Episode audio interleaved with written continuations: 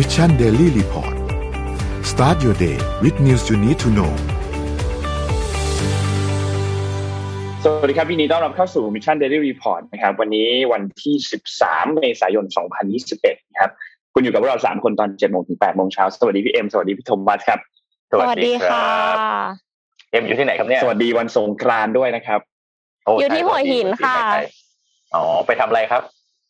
มาเที่ยวกับครอบครัวค่ะ มาเป็นประจำอยู่แล้วทุกปีอืมหัวหินก็ยังคึกคักนะคะพี่โทมัส อืมหัวหินนี่จริง ๆ น่าไปมากนะตอนยิ่งตอนนี้ไม่แน่ใจว่าอืมคนเยอะแค่ไหนฮะน้องเอ็มตอนนี้ เมื่อเมื่อเย็นเอ็มไปเดินที่ชายหาดอะค่ะ เมื่อเมื่อเย็นเมื่อวานเนี่ย คนก็ยังเยอะนะคะ มีคนเล่นน้ำเยอะเหมือนกัน แต่ว่าก็มีบางส่วนที่ไม่ใส่มาสก์เอ็มก็เลยแบบไม่กล้าเดินผ่านตรงแถวนั้นครับผมมีคนไม่ใส่มาสก์ตอนนี้ด้วยเหรอเออเอ๊ะใช่หาดแถวไหนน้องเอ็มเขาตะเกียบค่ะ อ๋อ เขาตะเกียบอ๋ออ่อ่าเอ้ยปกมีหติมู่มันบ้านจะชาวมีประมงหัวหินบ้างอาหารอาหารทะเลอร่อย อ่าเอาป้ายยาแต่เช้าเลย เอ้ยเขามีเขามีถนนคนเดินด้วยนะ เวลาพี่ไปหัวหินเนี่ยชอบไปมากเลยถนนคนเดินอ่าไม่รู้เขาเขาตยัรงงจัดตลาดชัดชัยป่ะคะไม่รู้ตอนนี้มีไหมอะ เออใช่ไหมตอนนี้เออไม่แน่จัดหใจ แต่ว่ารู้ว่าไม่ปลอดภัยก็เลยไม่ได้ไปอะค่ะ แล้วก็อ๋อที่โอเคซิคาด้าค่ะไอตลาดนัดจักรจันทร์น่ะอะ ที่กระดาที่ษอืมมันครับจะมีอ่ามีแบบของแฮนด์เมดเยอะๆอะอันนั้นก็มีใช่ผู้ใช่ป่วยก็เลยไม่ได้ไปเหมือนกันอ๋อโอ้นี่เหมือนกับว่าเป็นแม่นี่ค้าเช็คหรืออะไรเช็คข้อมูลก่อนนะเนี่ยใช่ใช่อ๋อเอ้ยปทุกจุดเลยออที่จะไปเอ่อตอนนี้เนี่ยอัปเดตข่าวล่าสุดโควิดเข้าใจว่าเอ่อการติดเชื้อเนี่ยทั่วประเทศแล้วนะฮะครบทุกจังหวัดเรียบร้อยแล้วนะครับ ครับ เข้าใจว่าอก็ย่างไหนนั้นๆนะพูดถึงโควิดเราไปอัปเดตตัวเลขกันหน่อยดีกว่าอัปเดตตัวเลขก่อนเลยครับครับผม อ่า ไปดูตัวเลขกันครับ ตัวเลขผู้ติดเชื้อสะสมทั่วโลกตอนนี้เนี่ยหนึ่งร้อยสามสิบหกล้านหนึ่งแสนแปดหมื่นเจ็ดพันแปดร้อยแปดสิบเจ็ดคนนะครับ ตัวเลขผู้เสียชีวิตอยู่ที่สองล้านเก้าแสนสามหมื่นแปดพันแปดร้อยยี่สิบเก้าแล้วก็ตัวเลขผู้ที่รักษาหายแล้วนะครับ อยู่ที่เจ็ดสิบเจ็ดล้านห้าแสนสองหมื่นห้าพันแปดร้อยหกสิบสองนะครับ ไปดูตัวเลขในไทยกันบ้างครับ ตัวเลขในไทยเมื่อวานนี้ประกาศพบผู้ติดเชื้อเพิ่มเติมเนี่ย 985 คนนะครับ ซึ่งเป็นการติดเชื้อในประเทศเนี่ยค่อนข้างเยอะนะครับทำให้ตัวเลขผู้ติดเชื้อสะสมอยู่ที่ 33,610 คนนะครับ ตัวเลขผู้เสียชีวิตอยู่ที่ 97 คนนะครับ เมื่อวานนี้ยังไม่มีเพิ่มเติมนะครับ แต่ว่ามีรักษาหายเพิ่มเติมมาเนี่ย 34 คนนะครับเท่ากับว่ามี 5,265 คนครับที่กำลังรักษาตัวอยู่ที่โรงพยาบาลนะครับ นี่ก็เป็นอัปเดตล่าสุดที่ ตัวเลขผู้ติดเชื้อเมื่อวานนี้นะครับ ซึ่งก็ยังถือว่าสูงอยู่ เพราะว่า 985 เนี่ย เป็นจิตติดจากต่างประเทศแค่ 5 เท่านั้นเองนะครับ แล้วก็อีก 980 เนี่ยเป็นติดในประเทศนะครับ ก็ระมัดระวังกันด้วย ช่วงนี้ยังถือว่าค่อนข้างอันตรายอยู่ แต่ว่าตัวเลขที่น่าสนใจอันหนึ่งที่นนท์อยากชี้ให้ทุกคนดูก็คือ ตัวเลขการค้นพบในระบบบริการหรือว่าในโรงพยาบาลครับ ตัวเลขนี้เนี่ย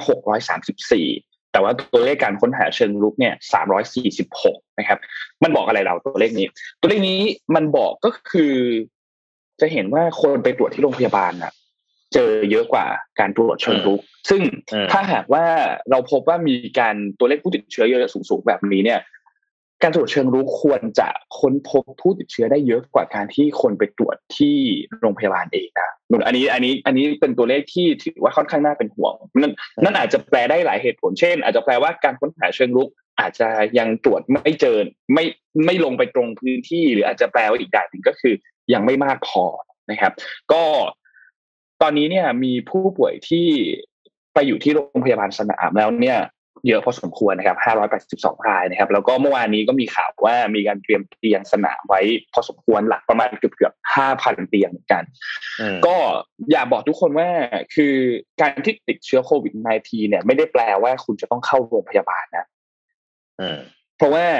คือสถานการณ์ในไทยก่อนหน้านี้เนี่ย มันมันมีความเขาเรียกว่าจะจะเรียกว่าพยายาม normalize ให้ติดโควิดแล้วเข้าโรงพยาบาลก็ได้แต่ว่า จริงๆแล้วเนี่ยในต่างประเทศเนี่ยถ้าหากว่าอาการของคุณไม่ได้หนักมาก เช่น ยังไม่ได้มีอาการอะไรยังรู้สึกทุกอย่างปกติอยู่เนี่ยเขาก็ให้กักตัวอยู่ที่บ้าน เพราะว่าการอืมกินยาโควิด -19 มันไม่ได้มียารักษาโดยตรงมันเป็นการรักษาตามรัอากษาการตามอาการเช่นที่คุณมีไข้ก็ อืมมีไข้ก็กินยาแก้ไข้ไอก็กินยาแก้ไอ กินยาแก้คันอย่างที่เอ่อเชื้อชนิดใหม่ที่ออกมา มันจะทำให้ส่งผลให้มี อาการคันมีผื่นขึ้นมาตามร่างกายเนี่ย ก็จะรักษาตามตามแบบนี้ไป เพราะว่าผู้ป่วยที่อาการหนักจริง ๆ ที่ไม่สามารถหายใจด้วยตัวเองได้ต้องใส่เครื่องช่วยหายใจเนี่ยกลุ่มคนเหล่านี้เนี่ยจะเป็นที่จะต้องเข้าโรงพยาบาล รับการรักษาจากแพทย์และพยาบาล และนี่ไม่ได้มีแค่โรคโควิดเท่านั้นแต่มันมีโรคอื่นๆอีกมากมายไม่ว่าจะเป็นสตรีมีครรภ์ที่ต้องเป็นต้องคลอดลูก หรือเป็นโรคอื่นๆ อาหารเป็นพิษหรือนู่นนี่ที่จะเป็นต้องเข้ารักษาตัวที่โรงพยาบาล ถ้าหากว่าอาการไม่ได้หนักเนี่ย ก็จริงๆแล้วเขาก็แนะนำว่าให้กักตัวอยู่ที่บ้านต่อไป แยกออกมาจากคนในบ้าน แล้วก็ถ้ามีอาการที่หนักอะไรค่อยไปที่โรงพยาบาลครับ อืมครับ ตัวเลขน่าสนใจนะครับ ตัวเลขผู้ติดเชื้อวันนี้อัปเดตเมื่อวานคือ 985 คน ถ้าอัปเดตไปเมื่อวานซืนคือ967 คน ถ้าผมจำไม่ผิดนะครับ ตัวเลขเนี่ยไม่แน่ใจว่าเป็นความเป็นความบังเอิญหรือตั้งใจหรือเปล่าที่พยายามที่จะไม่ให้มันเป็นตัวเลขหลักพัน หลักพัน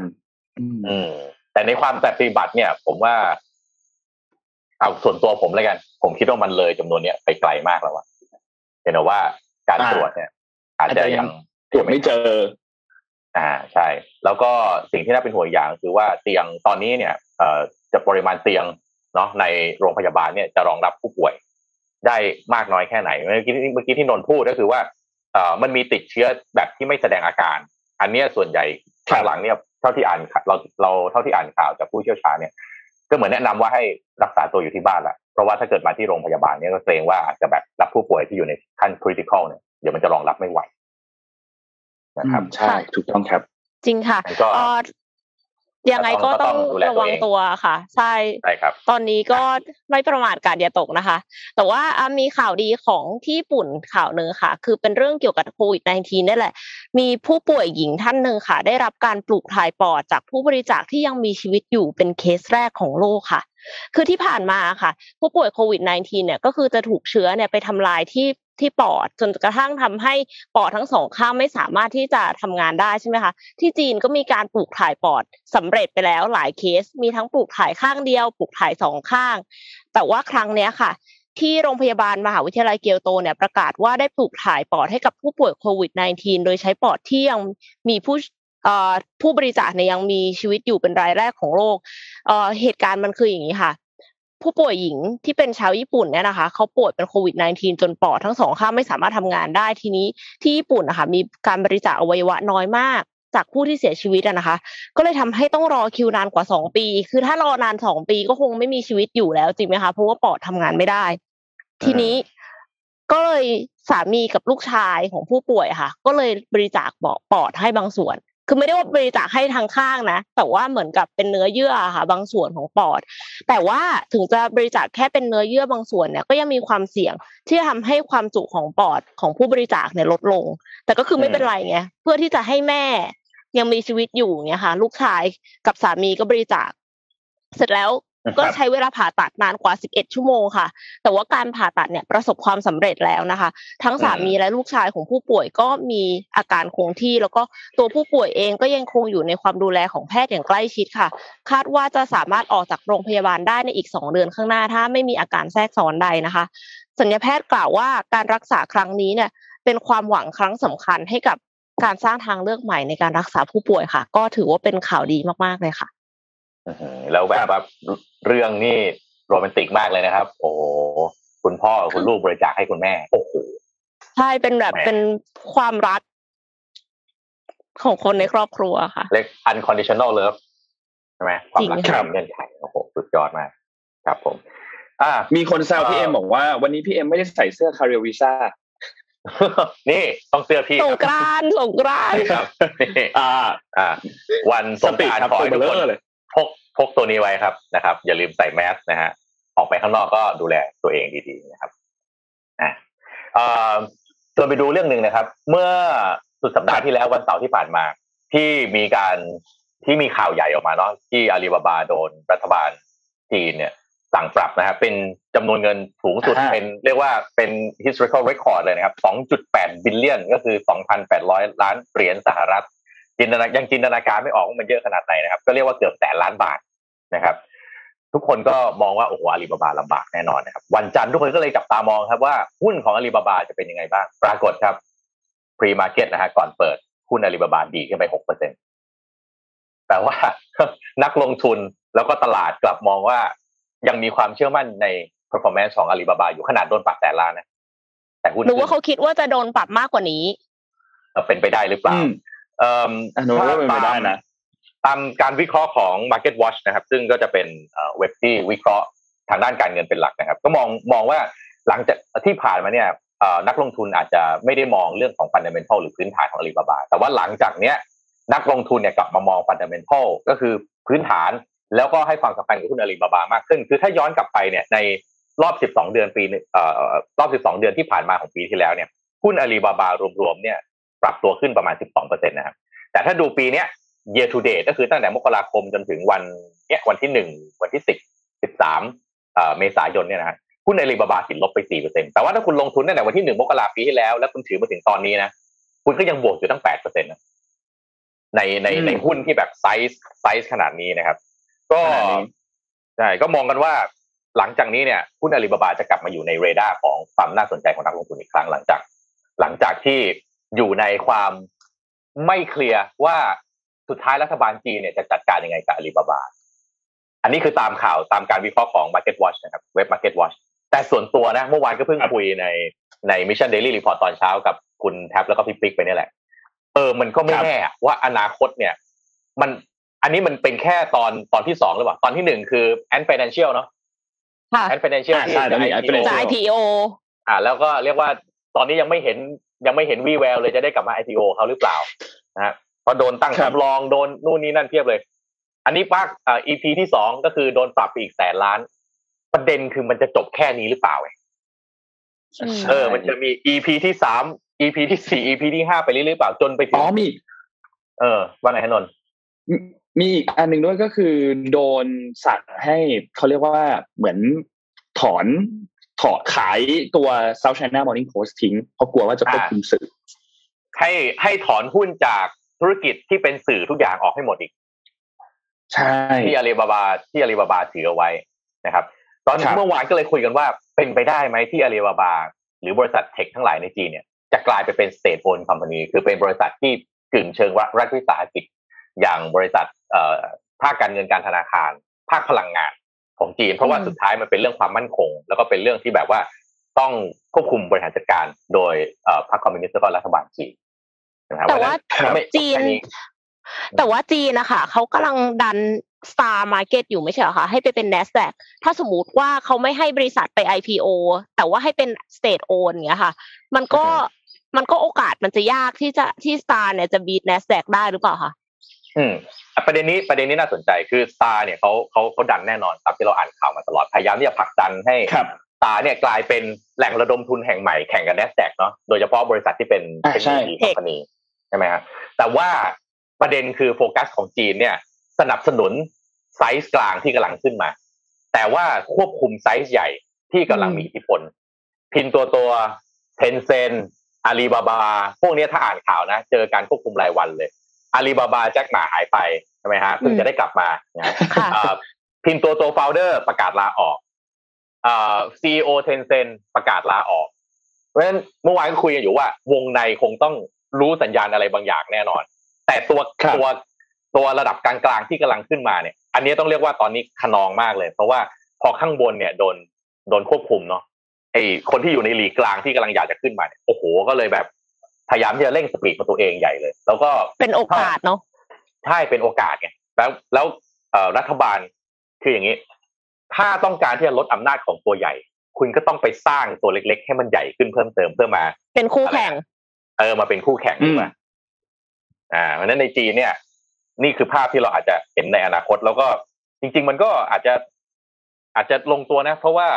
ตัวอาลีบาบาเองหุ้นเขาก็ไม่ได้ตกอะไรนักลงทุน พอหุ้นไม่ตกนักลงทุนก็ไม่ ตัดปัญหาเรื่องนักลงเอ่อเอ่ออะไรนะผู้มีส่วนได้เสียที่เป็นพับลิกที่เป็นมหาชนเนี่ยจะมีปัญหาออกไปละก็เหลือแค่คุยกับตัวโฟลเดอร์แล้วก็ตัวบริษัทให้ลงตัวว่าโมเดลในอนาคตรัฐบาลอยากให้เป็นยังไง คุณรับได้หรือเปล่า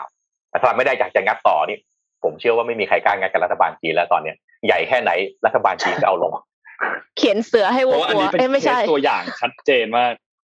อ่าอันนี้ค่ะเรียกว่าเชือดไก่ให้ลิงดูครับน้องเอ็มอ๋อชุดไก่ลิงขอโทษไม่ต้องไม่เขีค่อยยนถนัดสำนวนอันนี้เชื่อดเลย อันนี้เชื่อเลยเชิญเลย คือคือจริง ๆ ถ้าถ้าเป็นอย่างที่พี่โทมัสบอกอะค่ะ เรื่องว่าดันไซส์กลางขึ้นมาให้เป็นไซส์ใหญ่ เพื่อที่จะให้มีคอมเพลเตอร์เยอะเนี่ย มันก็เป็นประโยชน์ต่อผู้บริโภคนะคะ ใช่ไหมคะ เพราะว่าเราเราก็เป็น aspiration เขาเรียกว่าอะไรอะคือเอ็มคิดว่ามันจะอินสปายให้คนจำนวนมากอะตั้งธุรกิจของตัวเองขึ้นมาด้วย เพราะว่ารู้สึกว่าตัวเองมีโอกาสที่จะเติบโตถึงขนาดว่าเข้าตลาดหลักทรัพย์ได้อะไรเงี้ย ถึงแม้ว่าจะมีธุรกิจใหญ่อยู่แล้ว ก็ไม่ได้ต้องกลัวขนาดนั้น เพราะว่าในที่สุดแล้วอะค่ะ ก็รัฐบาลก็จะคุมธุรกิจใหญ่ ให้ยังสามารถที่จะเปิดช่องให้มีธุรกิจเล็กกว่าแข่งขันได้อยู่ดี ออเนี่ยที่เห็นด้วยมากเลยเรื่องของการผูกขาดเนี่ยมองในมุมนี้ก็ใช่นะ อืม อืม อันอันนี้ อันนี้เห็นด้วยมากเพราะว่าถ้าคือตอนเนี้ยเทนเซนต์อาลีบาบาพินตัวตัวเนี่ยใครจะบอกว่าจะมาแข่งด้วยตอนเนี้ย หันไปมองแค่เอากระสุนที่มีเงินที่มีเนี่ยโอ้เห็นเขามีเงิน free cash flow ในมือเขาเนี่ย มันก็ไม่กล้าสู้แล้วนะ คุณอยากจะ dev อะไรขึ้นมาปั๊บเนี่ย บริษัทเหล่านี้เขาเด็บแป๊บเดียวเขาเร็วกว่าคุณแล้วอะถูกไหมแบบอยู่ดี เทเรวีซ่าอยู่ดีแบบรายได้เพิ่มมาเป็นหมื่นล้านเนี่ยพรุ่งนี้บริษัทพวกนี้อยากได้แบบเทเรวีซ่านี่พี่ว่าใช้เวลาไม่นานแหละทำไงดีอะแพงโอ้มาแล้วเอ็มเอ็มแพงเห็นอยู่ครับ กลับมาแล้วโอเคเออใช่ไหมเมื่อกี้พี่พี่พูดถึงเทเรวีซ่าพี่บอกว่าบริษัทเหล่านี้เนี่ยเอ่อเทนเซนอาลีบาบาเนี่ย วันดีคืนดีเอ่อเทเรวีซ่าเนี่ยรายได้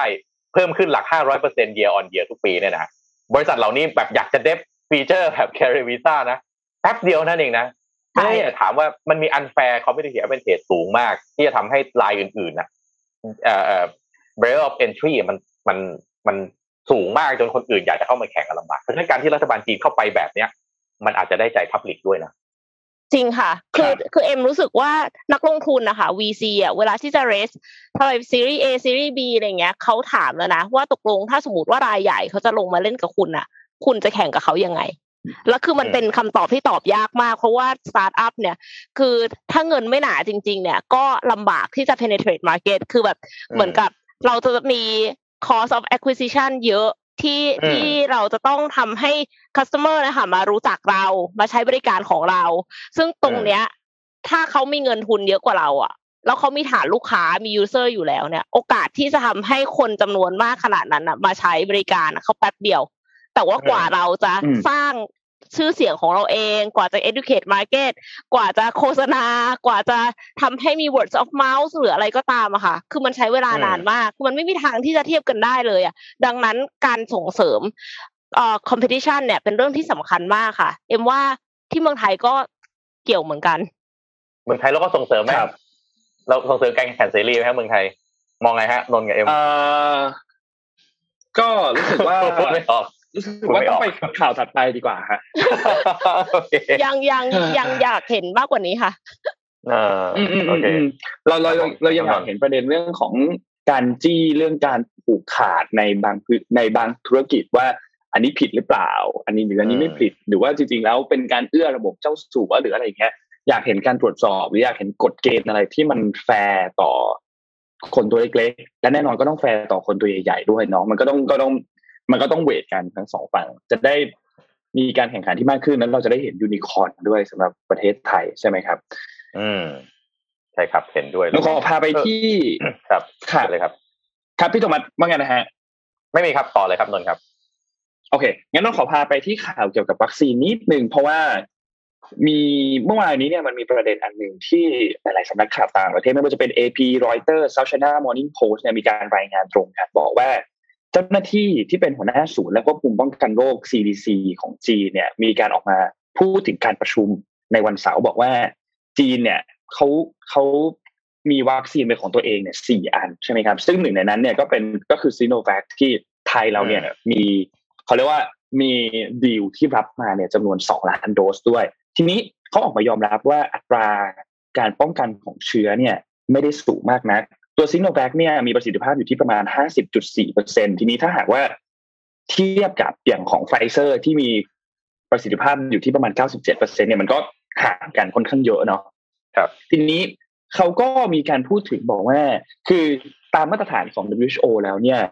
กำหนดไว้ว่าวัคซีนต้องมีประสิทธิภาพเนี่ยไม่ต่ำกว่า 50%ทีนี้มันก็ก็ก็เลยคนก็เลยมีความกังวลว่าเฮ้ยนี่ขนาดคนที่เป็นแบบ ผู้อำนวยการศูนย์ควบคุมโรคยังออกมายอมรับเองแบบนี้เลยนะว่าวัคซีนมันมีอัตราการป้องกันเชื้อไม่ได้สูงมากนักเนี่ย มันถือว่ายังไงไหมคนก็เลยโอ้สำนักข่าวตีข่าวกันใหญ่โตมากแทบจะทุกสำนักแทบจะทุกสื่อเลยนะครับคนก็เลยออกมาพูดถึงกันบอกว่าเออเรารับวัคซีนตัวนี้มาด้วยเนี่ยมันมันปลอดภัยหรือเปล่าเมื่อวานนี้ทางด้านของสาธารณสุขเองเนี่ยนะครับ ก็ออกมาพูดถึงนายแพทย์โอภาส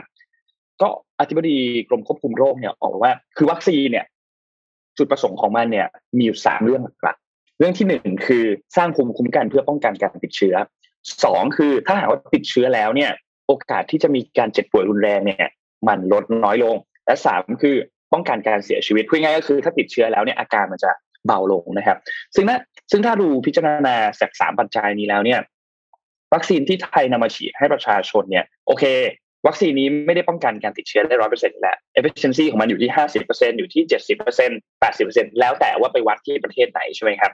แต่ว่าอยู่ในประสิทธิภาพที่เกินห้าสิบเปอร์เซ็นก็ถือว่ายอมรับได้ แต่ประสิทธิภาพในการลดการป่วยหรือว่า ให้อาการรุนแรงมันน้อยลง การที่จะต้องเข้าโรงพยาบาลหรือโอกาสที่จะเสียชีวิตเนี่ยมันต่ำลงเนี่ยเขาก็บอกว่าถือว่าป้องกันได้เกือบเป็นร้อยเปอร์เซ็นเพราะฉะนั้นถือว่าเป็นวัคซีนที่ ได้มาตรฐานทั้งในเชิงประสิทธิภาพและในเชิงคุณภาพนะครับ นอกจากนี้เนี่ยเมื่อวานนี้เนี่ยทางด้านของพอมีข่าวตีออกไปเยอะๆปุ๊บเนี่ยแน่นอนว่าสื่อของทางจีนเองอย่าง global times เนี่ยก็แน่นอนว่าเขาเขาก็เป็นสื่อที่ดูทุกคนก็อาจจะดูแล้วก็ทราบว่าควบคุมโดยรัฐใช่ไหมครับ ก็ออกมาทำการเหมือนออกบทสัมภาษณ์พิเศษของคุณเก๋าฟู ซึ่งเป็นหัวหน้าศูนย์ควบคุมโรคที่ให้สัมภาษณ์เมื่อวานนี้เนี่ยออกมาบอกว่า เจ้าตัวเนี่ยได้ปฏิเสธว่าเขายอมรับว่าวัคซีนจีเนี่ยเป็นมีประสิทธิภาพต่ำซึ่งเขาบอกว่ามันเป็นความเข้าใจผิดโดยสิ้นเชิงเขาบอกว่าที่โลกกำลังอภิปรายกันเกี่ยวกับเรื่องของประสิทธิภาพของวัคซีนเนี่ยเขาได้มีการเสนอวิสัยทัศน์ทางวิทยาศาสตร์ เกี่ยวกับทางเลือกต่างๆ ในการพัฒนาคุณภาพของวัคซีน ก็เป็นภาพที่เราค่อนข้างจะคาดเดาได้ตั้งแต่แรกว่า คือสื่อที่ตอนแรกที่เขียนเนี่ยก็ค่อนข้างเป็นสื่อที่ against จีนนิดนึงอย่าง South China Morning Post ที่ค่อนข้างเขียนข่าว แล้วอยู่ฝั่งตรงข้ามกับรัฐบาลก็เยอะ AP Reuters เองก็มีการเขียนข่าวที่อาจจะอยู่ตรงข้ามกับทางด้านของรัฐบาลพอสมควรเนาะก็ทำให้หลาย ๆ ฝ่ายเนี่ยก็เลยมองว่า อันนี้เป็นการแบบเหมือนหยิบคำพูดหนึ่งออกมา แล้วก็เอาไปตีข่าว ซึ่งทางด้านคุณเก่าฟูก็ออกมาให้สัมภาษณ์ว่าเป็นการเข้าใจผิดไปนะครับ ก็ถือว่าเป็น เป็นการออกมาแก้ข่าวแหละ จากทางด้านของฝั่งรัฐบาลจีนนะครับ ทีนี้นนอยากให้ดูเรื่องของประสิทธิภาพของวัคซีนกันนิดหนึ่งว่า ตอนเนี้ย เรามีวัคซีนกันเพียบเลยประสิทธิภาพแต่ละอันนี้มันเป็นยังไงบ้างนะครับ อันแรกก่อนของ n o v a v a x เนี่ยนะครับที่เป็นของสหรัฐอเมริกาเนี่ยตอนนี้ประสิทธิภาพอยู่ที่ 96%ของโมเดอร์นา94.5 Sputnik 5 91.6ซิโนฟาร์มของจีนเนี่ยอยู่ที่ 79.3 นะครับโควัคซินอยู่ที่ 80.6ไฟเซอร์อยู่ที่ 91.3จอร์นสันจอห์นสันอยู่ที่ 72ออกซ์ฟอร์ดแอสแอสตราเซเนกาเนี่ยอยู่ที่ 79 แล้วก็ CanSino Bio เนี่ยอยู่ของจีนอยู่ที่65.2แล้วก็ซิโนแวคอยู่ที่50.6นะครับ ก็ถือว่ามีวัคซีนหลายตัวเหมือนกัน แล้วก็ฝั่งของเราเองเนี่ย ตอนนี้ข่าวล่าสุดก็คือโอเคมีสามตัวเนาะแล้วก็มีอีกตัวหนึ่งที่กำลังเตรียมที่จะได้รับการอนุมัติจากอย.ก็ติดตามข่าวกันอย่างใกล้ชิดนะครับ อืม พูดเรื่องของประสิทธิภาพวัคซีนนะครับ เป็นที่น่าสนใจมากนะครับ เพราะว่าอย่าง โมเราในช่วงวีคเอนที่ผ่านมานะวันหยุดที่ผ่านมาเนี่ยมันข่าวมันสะพัดมากเรื่องของตัวซิโนแวคที่ประสิทธิภาพเนี่ยได้ประมาณแค่ห้าสิบเปอร์เซ็นแล้วคนเกาผู้ที่ออกมาพูดเนี่ย มันมันเรียกว่าเหมือนกับแทบจะเป็นคนของรัฐบาลแล้วออกมาพูด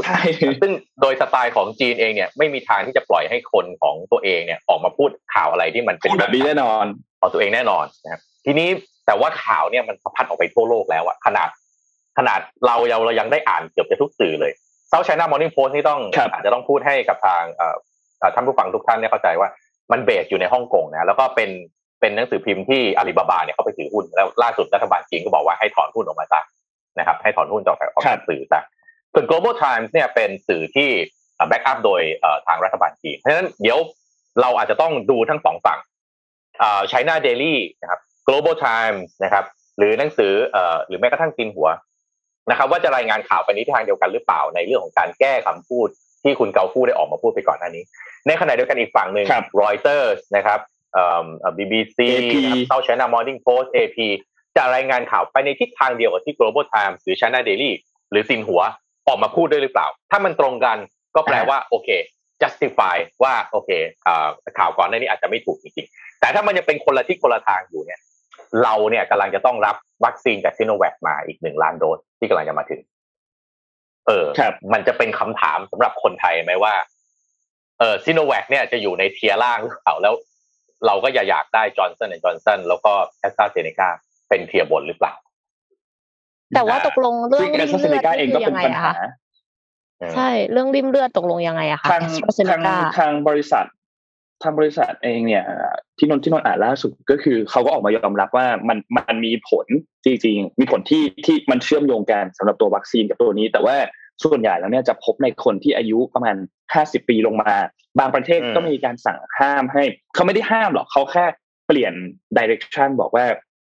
ถ้าคนที่อายุต่ำกว่าสามสิบปีเนี่ย ให้เปลี่ยนไปใช้ตัววัคซีนของไฟเซอร์แทน แล้วก็คนที่อายุเยอะกว่านั้นก็ฉีดยังคงฉีดของแอสตราเซเนกาได้เพราะว่า ตามประวัติแล้วเนี่ยที่เขาทำการ study ในเคสมาเนี่ยมันไม่พบว่าในคนที่อายุสูงๆเนี่ยจะเจอเรื่องของภาวะที่มีลิ่มเลือดนะครับ แต่ว่าก็ถือว่ายังยังเป็นคือเป็นวัคซีนอันหนึ่งที่เป็นปัญหา แล้วก็ที่บอกว่าออกบริษัทออกมายอมรับเนี่ยก็คือมันยังพบค่อนข้างน้อยนะครับ ประมาณแบบเดินมารู้สึกแสนคนหรือล้านคนแล้วเจอคนเดียวอะไรเงี้ยที่มีภาวะเรื่องของริ่มเลือดอันนี้ แต่ว่าก็พบว่ามีการเชื่อมโยงกัน ก็ทำให้ น่าเป็นห่วงเหมือนกันตัววัคซีนนี้เพราะว่าด้วยความที่ไออย่างอย่างอย่างของไทยเราเนี่ย เองก็มีตัวเลือกอยู่หลักๆ ก็คือสองตัวเนาะจะเรียกว่าเป็นตัวเลือกได้ไหมเราก็ไม่รู้ว่าเราเลือกฉีดวัคซีนได้หรือเปล่านะครับ ก็มีแค่สองตัว เพราะฉะนั้นก็หวังว่าในอนาคตจะมีวัคซีนตัวอื่นที่ที่เพิ่มเข้ามามากกว่านี้มีจอห์นสันแอนด์จอห์นสันเอสเอมีไฟเซอร์ มีตัวอื่นเพิ่มเข้ามาอีกนะครับ ค่ะ แต่ว่าในเมนต์มีบอกว่าเจนเจก็ ในในคอมเมนต์นะคะบอกว่าของจอห์นสันแอนด์จอห์นสันก็เจอปัญหาลิ่มเลือดเหมือนกันนะคะอืมอืมอันเนี้ยอันเนี้ยในต่างครับผมคิดงี้นะเอ่อตอนล่าสุดเนี่ยทางท่านนายกรัฐมนตรีเนี่ยมีการเซ็นคำสั่ง แต่งตั้งคณะกรรมการ คณะทำงานไม่ใช่คณะกรรมการนะคณะทำงานเอ่อจัดหาวัคซีนขึ้นมานะครับเอ่อก็เป็นข่าวคือฮาตั้งแต่เมื่อวันวันวันอาทิตย์แล้วก็วันจันทร์ที่ผ่านมานะครับ อันนี้จริงๆอะเราอยากจะให้คณะคณะทำงานอันเนี้ยเป็นผู้มาสื่อสารได้ไหมว่าวัคซีนแล้วก็ประสิทธิภาพต่างๆ เนี่ยมันยังไงกันแน่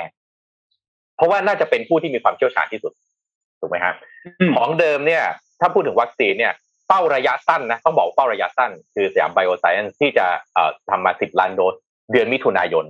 ของเดิมนี่คือเป้าระยะสั้นของเรา แต่ตอนนี้มันกลายเป็นว่าระยะสั้นคือต้องใกล้เข้ามาอีกต้องหาวัคซีนมาโดยด่วน แล้วส่วนที่จะมาสิบล้านโดสในช่วงประมาณมิถุนายนนั่นคือระยะกลางแล้ว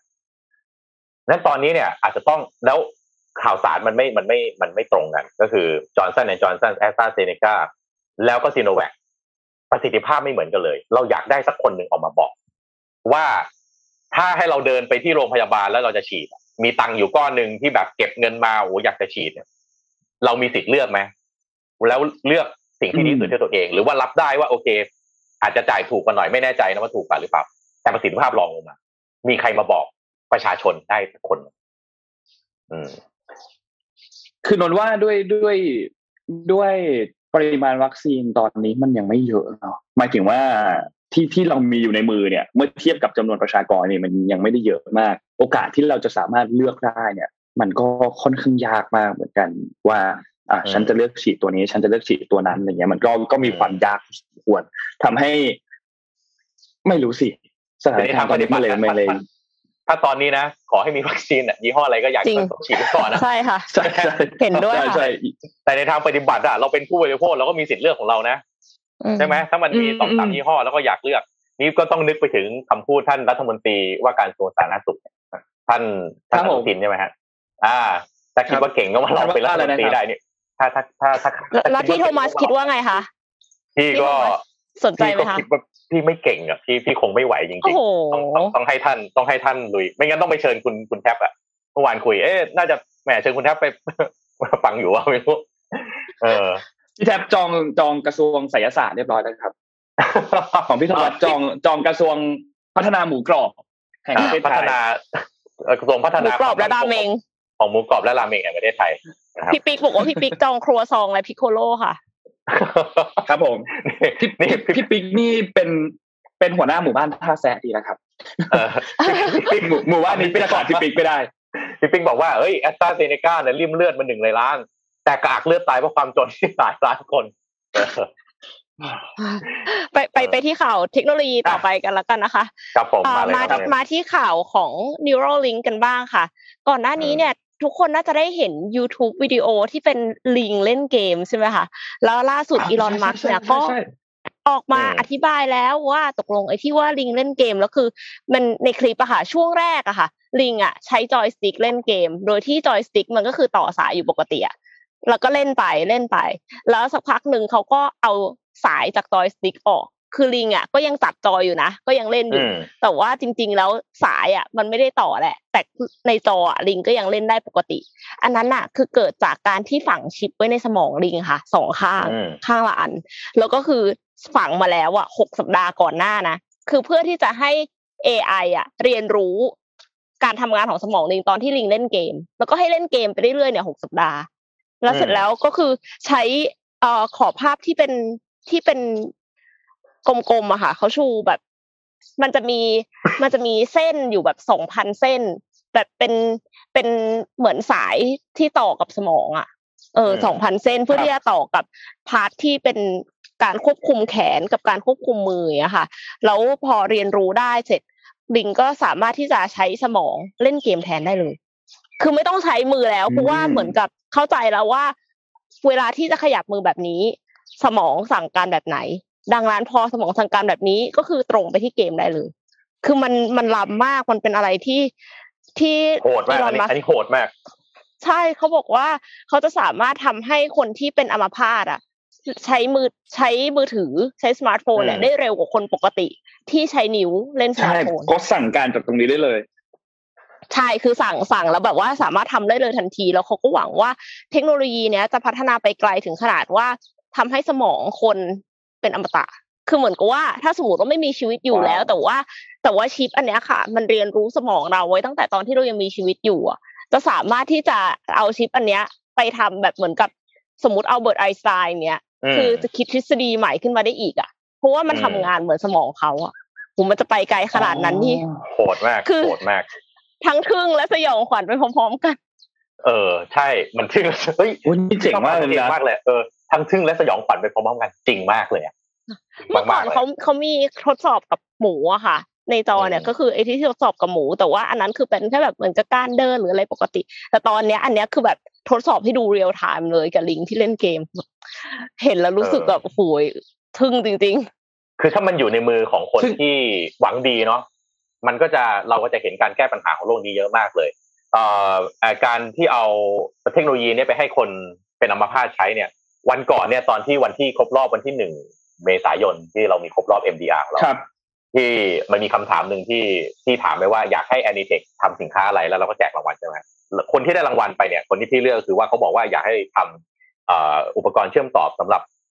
ฟังก์ชันที่เรียกว่า neural prosthetic ตอนนั้นพี่ก็แบบเอ๊ะ neural prosthetic คืออะไรแต่เข้าใจว่าเป็นการควบคุมทางสมอง ก็เลยมา search ต่อฮะพบว่าไอ้คำว่า neural prosthetic เนี่ยมันคือกับการเอา device หรือเครื่องมือต่างๆเนี่ยไปต่อกับสมอง แล้วก็ให้สมองเนี่ยสั่งการ เพราะว่าร่างกาย physical เนี่ยขยับไม่ได้ถูกไหมครับเลยเอาสมองสั่งการเพื่อให้เครื่องต่างๆมันจัดการแทนได้ดังนั้นอันเนี้ยคล้ายๆเลย ก็คือว่าถ้าต่อไปมีผู้ป่วยที่นอนเป็นผัก แต่ว่าสมองยังทำงานได้เนี่ย อุปกรณ์อันนี้ของอีลอนมัสเนี่ยจะสามารถที่จะช่วย คนได้มหาศาลลองคิดสภาพดูว่าถ้ามีคนอย่างสตีเฟนฮอว์กิงที่ขยับไม่ได้นะแต่ทำให้เขาสามารถที่จะอะไรอะสื่อสารได้โดยที่ไม่ต้องพูดไม่ต้องพิมพ์ใช่ มันโลกนี้มันจะแบบยิ่งอัตราการเด้งในการเปลี่ยนแปลงจะยิ่งขนาดไหนอะจริงค่ะ เห็นด้วยมากเลยค่ะ มีคอมเมนต์เหมือนกันเรื่องสตีเฟนฮอว์กิงคือบอกว่าเห็นด้วยเลยนึกถึงคนแรกเลย ใช่ไหมสตีเฟนฮอว์กิงนี่แหละ เออ ทึ่งทึ่งดีฮะทึ่งแต่ก็สยองไปด้วยว่าอีกแง่หนึ่งถ้ามันไปอยู่ในมือของคนไม่ดีเออ มันจะเกิดอะไรขึ้น น่ากลัวมากเลยค่ะ อันนั้นอะ อืมใช่ไหมคือเราเราเราคิดในแง่ว่าแบบการทดสอบอันเนี้ย เราเห็นภาพมันเป็นการทดสอบจากลิงเนาะมันก็เลยไม่ภาพอาจจะไม่ได้แบบบูมเสืออะไรเสือจะไม่ได้ตีข่าวมามากขนาดนั้น แต่ว่าลองคิดภาพว่าเนี่ย ในอีกไม่นานเนี้ยอีลอนมัสก์กำลังจะทดสอบกับคนอย่างเงี้ย แล้วคนสามารถที่จะควบคุมแบบนี้ได้โหมันจะแบบ มันเกมเชนเจอร์เลยนะจากเปลี่ยนจากแบบทดลองในสัตว์มาเป็นทดลองในคนมันจะเยี่ยมมากเลยจะอีกพี่แบบสามารถหนึ่งเลยอะพี่สามารถที่จะนอนดู Netflix ใช่ไหมฮะ แล้วพี่ก็สามารถที่จะสั่งไลน์แมนได้ในเวลาเดียวกัน แล้วพี่ก็สามารถที่จะอืมเปลี่ยนซีรีส์พี่โท Netflix มัสได้คะในเวลาสั่งเดียวโรกันบินฮูดไหมคะเอาโรบินฮูดโทษทีโรบินฮูดถูกต้องขอไปโหน้องเนีเกยนมนี้มากใช้ได้เลยเนียนมากเนียนมากเขินเลย คือแบบว่าสมมติว่านั่งนั่งดูหนังสบายๆอยู่นี้แล้วก็แบบว่า เปิด Netflix สั่งข้าวกินทำนู่นทำนี่ ไม่โดยที่ไม่ต้องขยับตัวไม่ต้องแบบมานั่งจิ้มโทรศัพท์นี่มันแบบอืมใช่ใช่ว้าคือวสิ่งที่กลัว สิ่งที่กลัวอีกอย่างหนึ่งคือเราไม่รู้ไงว่าการที่ฝังชิปเข้าไปในหัว เราควบคุมอย่างอื่นได้ อย่างอื่นจะควบคุมเราได้เปล่าในที่สุดอะออเดี๋ยวไม่ใช่ว่ามันใช่เราควบคุมอ่าสมองใช่เราอีกทีหนึ่งนะ คือสามารถเออที่จะทำให้เราแบบคิดมีทัศนคติ ปรับทัศนคติได้ทันทีอะไรเงี้ย อันนี้นี่คือเออจะยากหน่อยค่ะ เอออะที่พามาดูอีกอันหนึ่งที่อาจจะใกล้ตัวขึ้นมาหน่อย เป็นเทคโนโลยีแบบว่าซิมเพิลครับซิมเพิลบ้านๆหน่อยนะครับ ขอรูป H2 หน่อยนะครับ เอ่อตามข่าวตามข่าวจากเว็บ Tech in Asia นะครับ ride hailing นะครับ การเอ่อเทคโนโลยี ride hailing ก็คือเหมือน Grab นะเหมือนเอ่ออะไรที่เรียกรถยนต์มาให้บริการเราเรียกแท็กซี่นะครับ ride hailing ที่มากับเทคโนโลยีบล็อกเชนด้วยนะครับ บริษัท MVL ครับ MVL เนี่ยย่อมาจาก Mass Vehicle Ledger เนี่ยนะครับ เป็นบริษัทที่อยู่ในสิงคโปร์นะครับเเดิมเนี่ยทำแอปที่ชื่อว่า Tada Tada คือเป็น ride hailing เหมือน Grab นะครับ ที่ใช้เรียกรถในการที่จะไปรับไปส่งนะครับ ทีเนี้ย บริษัทเขาไปทำไอ้ตัวตุ๊กตุ๊กที่เป็นรถไฟฟ้าแบบเมื่อกี้ที่ที่รูปเมื่อกี้ที่ขึ้นมาครับขอกลับไปที่รูปเมื่อกี้หนึ่งครับ โดยผลิตร่วมกับบริษัทที่เป็นผู้ผลิตรถยนต์ EV ในประเทศเกาหลี แต่ไปตั้งอยู่ที่กัมพูชา ประเด็นน่าสนใจมาอยู่ตรงนี้เลยครับบริษัท MVL เนี่ยทำแพลตฟอร์มที่ชื่อว่า Tada นะครับ แล้วก็ในแพลตฟอร์มของ Tada เนี่ยนอกจากจะเป็น ride hailing แล้วเนี่ยมีเทคโนโลยีบล็อกเชนอยู่ภายในด้วยบล็อกเชนนั้นเนี่ย เก็บข้อมูลอะไรบ้าง ข้อมูลคือ transaction ต่างๆนะครับ ข้อมูลการดูแลรักษารถยนต์ของเจ้าของรถแต่ละคันนะครับประวัติอุบัติเหตุนะครับ ประวัติการดูแลรักษารถต่างๆนะครับ แล้วก็เราอ่านี่ปูพื้นฐานด้านบล็อกเชนให้ฟังนิดนึงว่าบล็อกเชนเนี่ยเป็นข้อมูลเป็นอะไรนะเป็นการรวมข้อมูลต่างๆ การการการกระจายข้อมูลต่างๆ แล้วไม่สามารถที่จะแก้ไขได้นะครับก็เลยทำให้ เทคโนโลยีบล็อกเชนเนี่ยเป็นเทคโนโลยีที่ค่อนข้างจะมาแรงในในในช่วงเวลานี้ครับทาด้าเนี่ยลอนไปที่ไหนเราบ้าง มีสิงคโปร์เนะไปเมื่อปี 2018 นะครับ ล่าสุด launch ไปที่เวียดนาม launch ไปที่กัมพูชานะครับ บริษัทเอง MVL เนี่ยเคลมว่าปัจจุบันมีคนขับนะครับ อยู่ในเอ่อ ecosystem ของเขาเนี่ยหนึ่งแสนคนขับก็หนึ่งแสน driver นะครับ แล้วก็มีผู้ใช้งานหรือ user อีก8แสนรายบนแพลตฟอร์มของตัวเองนะครับเออนอกจากการทำแพลตฟอร์มแล้วเนี่ย ทาง MVL เองก็พัฒนาตัวตุ๊กๆ ที่ชื่อว่า Onion T1 ก็คือรูปเมื่อกี้ขึ้นมาด้วย เพื่อที่จะไปเซิร์ฟการเรียกรถในกัมพูชาคือเมืองพนมเปญโดยเฉพาะนะครับ แบตเตอรี่วิ่งได้ 100 กิโลเมตรนะครับ แล้วก็จะมีการตั้งสถานีเพื่อที่จะ swap ตัวแบตเตอรี่นะครับก็คือไม่ได้ไม่ได้ชาร์จ เวลารถวิ่งเข้ามาปั๊บ swap แบตเตอรี่ทันที แล้วก็ออกไปทำงานหาหาสตางค์ต่อได้เลยนะครับ แล้วก็อ่อ การผลิตเนี่ยจะอยู่ที่เมืองคันเดลที่กรุงเอ่อที่กัมพูชานะครับตั้งเป้าว่าจะครับช่วยสร้างงานให้คนกัมพูชาอีกประมาณสัก 400 ตำแหน่งนะครับ นี่ถ้ากลับมาดูครับ เราจะเห็นได้ว่าประเทศรอบข้างเรานะครับแม้กระทั่งกัมพูชาก็ยังเป็นแหล่งที่สตาร์ทอัพที่น่าสนใจนะครับ ที่เป็นแพลตฟอร์มแบบนี้เนี่ยเข้าไปลงทุนนะครับ ในอนาคตไม่แน่ใจว่าเราอาจจะได้เห็น Zada เข้ามาที่เมืองไทยก็เป็นไปได้นะครับ อืม ค่ะ น่าสนใจรถมากน่ารัค่ะกมากเลยอะรถรถเท่มากเหมือนรถแบบใช่เหมือนรถกอล์ฟอะเออแต่ว่าเราเออเรามีรถเรามีรถที่น่ารักต่อกันอีกเยอะมากขอไปต่อเลยที่ small EV ค่ะโอ้โหคือเป็นรถไฟฟ้าครับผมรถไฟฟ้าขนาดน้องเล็เนียกนสมกับฉายาน้องเนียนจเข้าริงข่าวนี้ๆไปได้โอเคครับ ค่ะโดยเออพี่โทมัสทราบไหมคะว่าโดยเฉลี่ยรถยนต์เนี่ยหนึ่งคันเนี่ย ปกติเวลาที่แล่นกันไปเนี่ยค่ะ มีผู้โดยสารเนี่ย เฉลี่ยแล้วกี่คนอาจนนท้ายด้วย อ่ารถยนต์ใช่ไหมรถยนต์เนี่ยค่ะหนึ่งคนครึ่งนนสามสามเลยเหรอ อ่า โดยเฉลี่ยแล้วมีผู้โดยสารเพียงหนึ่งจุดสองคนค่ะอ่าที่โดยเขียงแล้วก็ ใช้ความเร็วเฉลี่ยเนี่ยเพียงแค่ 35 กิโลเมตรต่อชั่วโมงเท่านั้นเอง ระยะทางต่อครั้งที่ขับเนี่ยคือประมาณ 30 กิโลเมตร แต่ว่ารถยนต์ส่วนใหญ่อะค่ะ คือมันออกมาขนาดใหญ่แล้วก็เปลืองพลังงานแล้วก็ราคาแพงด้วยนะคะ ก็เลยมีสตาร์ทอัพหลายเจ้าเลยที่คิดออกมาว่า รถ EV เนี่ยเพื่อที่จะให้วิ่งได้ระยะทางไกลนะคะ ก็คือทำให้มันเล็กแล้วก็เบาค่ะ ตอบโจทย์คนที่ใช้แบบว่ารถในเมืองเลยนะคะ อันแรกเลยเนี่ย รูปนี้นะคะ ก็คือเป็นรถชื่อว่า n o b e GT 100 ค่ะ รถยนต์ไฟฟ้ารุ่นนี้นะคะเหมือนรถสปอร์ตยุคหลังสงครามโลกครั้งที่สองคือมันจะดูแบบเรโทรหน่อยๆตอนแรกเอ็มนึก นึกว่าของสะสม มีสองล้อข้างหน้านะคะ แล้วก็หนึ่งล้อข้างหลังเนี่ย นั่งได้สองคนเท่านั้น แต่ว่ามีที่ใส่ของข้างหลังได้ด้วยนะคะ แล้วก็ด้วยขนาดที่เล็กและเบาเนี่ย คาดว่าจะสามารถแล่นได้ 256 กิโลเมตร ต่อการชาร์จเต็มหนึ่งครั้ง แล้วก็ความเร็วสูงสุดเนี่ย 126 กิโลเมตรต่อชั่วโมงนะคะ ออกแบบโดยบริษัทโนเบที่เอสโตเนีย ซึ่งจะตีตลาดสหรัฐอเมริกา แล้วก็จะผลิตใน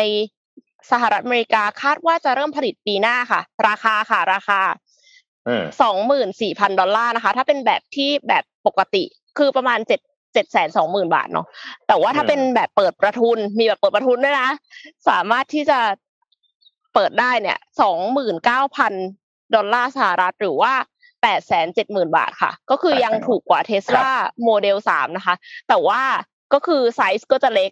แต่ในโฆษณาของอันเนี้ยเขามีแบบว่าวิ่งฝ่าหิมะด้วยนะ คือไม่ได้เฉพาะวิ่งในเมือง คือวิ่งที่ไหนก็ได้เลยค่ะ แต่เอ็มก็เป็นห่วงนิดนึงถ้ามันเบาเนาะค่ะ ไปดูแบบต่อไปกันค่ะ แบบที่สองค่ะ Electra Meccanica นะคะ อันนี้คือเป็นรถที่สามารถนั่งได้คนเดียว คือ Electra Meccanica เนี่ยคือเป็นชื่อบริษัท แต่ชื่อรุ่นรถเนี่ยคือ Solo Solo เพราะว่าหนึ่งคนเท่านั้นที่นั่งได้นะคะอันนี้ก็เป็นสามล้อเหมือนกัน อ่า ก็คือเป็นสองล้อข้างหน้า แล้วก็หนึ่งล้อข้างหลังนะคะ เขาบอกว่าตั้งใจว่าจะให้ใช้แบบไปแค่ซูเปอร์มาร์เก็ตหรือว่าขับไปจอดที่สถานีรถไฟนะคะ นึกเอาเองว่าแบบเออมันคล้ายจักรยานหรือเปล่าที่แบบว่าปั่นจากขอไปซูเปอร์มาร์เก็ตอะไรอย่างนี้ แต่ว่าถ้าถ้าเป็นแบบนั้นเนี่ย คือสำหรับเอ็มนะเอ็มใส่ของเยอะอะเอ็มไม่แน่ใจว่าเอ็มจะใส่ของพอไหมไม่พอถ้าเป็นแบบนี้แต่ว่าก็แล่นได้เยอะเลยทีเดียวคือถึงแม้ว่าเขาจะบอกว่า เออใช้ไปที่ใกล้ๆอะค่ะ แต่การชาร์จครั้งหนึ่งเนี่ยแล่นได้สูงสุด 160 กิโลเมตร แล้วก็แล่นได้ความเร็วสูงสุด 126 กิโลเมตรต่อชั่วโมง ก็คือ 80 miles per hour เหมือนกันกับรุ่นที่แล้วเลยนะคะ ออกแบบโดยบริษัทสัญชาติแคนาดาค่ะ แล้วก็เขาคาดว่าธุรกิจของเขาเนี่ยจะไม่ใช่การขายให้กับผู้บริโภคโดยตรง แต่ว่าจะเป็นการขายให้กับโรบินฮูดหรืออื่น ๆนะคะ ก็คือเป็นเป็นเดลิเวอรี่อะค่ะ แล้วก็พวกแบบส่งพิซซ่าส่งอะไรอย่างเงี้ย เราก็จะเริ่มขายที่ West Coast ของสหรัฐอเมริกาก่อน ก็คือแถบแคลิฟอร์เนียซานฟรานซิสโกอะไรเงี้ยค่ะ ก่อนที่จะขยายไปทั่วประเทศนะคะเราก็เพิ่งเริ่มผลิตที่เมืองจีนด้วยราคา 18,500 ดอลลาร์ หรือว่าประมาณ 555,000 บาทนะคะ แล้วก็จะสร้างโรงงานที่อาริโซนาภายในปีนี้ค่ะ ขออีกภาพหนึ่งค่ะ ของรถอันนี้เหมือนกัน ให้เห็นเลยว่าเทียบกันกับรถปกติอะคือมันเล็กกว่าขนาดไหนนะคะอืมนี่ถ้าเป็นคนกลัวที่แคบนี่ใช้ไม่ได้นะเนี่ย อ๋อใช้ไม่ได้ค่ะเอาไม่ใช่ภาพนี้แต่ไม่เป็นไร ภาพนี้ก็คือเป็นอีกรุ่นหนึ่งนะคะ ซึ่งเป็นรุ่นไมโครลีโนแล้วรุ่นเนี้ยเห็นไหมคะว่าเปิดอันนั้นคือเปิดหน้ารถนะเปิดหน้ารถแล้วก็เข้าไปนั่งประตูอะคือข้างหน้า เหมือนฝา เหมือนแบบว่าเข้าไปนั่งในซึ่งซึ่งสภาพฝานะ ที่ที่นึกถึงเนี่ยที่นึกถึงแคปซูลของเบจิต้าเวลาที่มันมาถึงโลกอะไม่รู้เคยเคยดูกันใช่ใช่ใช่ใช่เปิดข้างหน้าใช่ไหมนะค่ะแล้วค่ะ แล้วก็มีเอ่อน้ำหนักเบามากนะคะ คือเพียง 513 กิโลกรัมเท่านั้น ซึ่งเบากว่าแบตเตอรี่ของ Tesla Model S อีกนะคะ แล้วก็รถไฟฟ้าคันนี้เนี่ยถึงแม้ว่าจะเล็กและเบา แต่ว่านั่งได้สองคน แล้วก็สามารถชาร์จไฟได้จากปลั๊กปกติเพ ราะมันพิเศษมากตรงที่มันชาร์จได้จากปลั๊กปกตินั่นแหละแล้วก็ไม่ต้องเป็นแท่นชาร์จ EV ดังนั้นก็คือมันมันทำให้มีคนที่จะซื้อแล้วก็เอาไปชาร์จไฟกับบ้านได้เลยทันทีอะไม่ต้องรอ infrastructure นะคะแล่นได้สูงสุดเนี่ย200 กิโลเมตร แล้วก็ความเร็วสูงสุด 90 กิโลเมตรต่อชั่วโมง ใช่แต่อันนี้คือเขาจะเป็นแบบปลอดภัยแล่นได้แค่ 90 กิโลเมตรต่อชั่วโมง ออกแบบโดยบริษัทสัญชาติสวิตเซอร์แลนด์นะคะ แต่ว่าต้นแบบก็คือผลิตในจีน มาแล้ว แล้วก็มันต่างจากโมเดลอื่นๆก่อนหน้าที่เอ็มโชว์ตรงที่มันมีสี่ล้อสี่ล้อแล้วทำไม อ่าสี่ล้อแล้วเนี่ย มันจะทำให้ลำบากขึ้นตอนที่จะขายที่สหรัฐอเมริกา เพราะว่าเขาจะถือว่ามันเป็นรถยนต์ ถ้าสามล้อตะกี้นะคะโมเดลอื่นๆเนี่ยเขาถือว่าเป็นมอเตอร์ไซค์พอเขาถือเป็นมอเตอร์ไซค์เนี่ยกฎระเบียบอะอ๋อเหรอถือเป็นมอเตอร์ไซค์เหรอเพิ่งรู้ใช่ มันก็จะไม่แบบฟริกเข้าพอเป็นสี่ล้อปั๊บกฎระเบียบมันก็เลยจะเยอะ แต่ว่าการที่เขาควบคุมให้ความเร็วเนี่ย ได้แค่เก้าสิบกิโลเมตรต่อชั่วโมงมันก็คือจะช่วยได้เหมือนกัน ก็อาจจะผ่านครับกฎหมายในสหรัฐอเมริกาในที่สุดแต่ปัจจุบันนี้ค่ะเขาไม่มีแผนที่จะขายที่สหรัฐอเมริกาเขาจะขายที่ยุโรปก่อนค่ะ เปิดตัวในเดือนกันยายนนี้นะคะ ราคาเนี่ย ไม่รวมภาษีอยู่ที่หนึ่งหมื่นยูโร หรือว่าเอ่อประมาณสามแสนหกหมื่นบาทเท่านั้นเองค่ะ นี่ใครได้ยินเสียงนกร้องนี่ไม่ใช่เอฟเฟกต์ของรายการนะครับ อันนี้ background ของน้องเอ็มจริงๆนะฮะ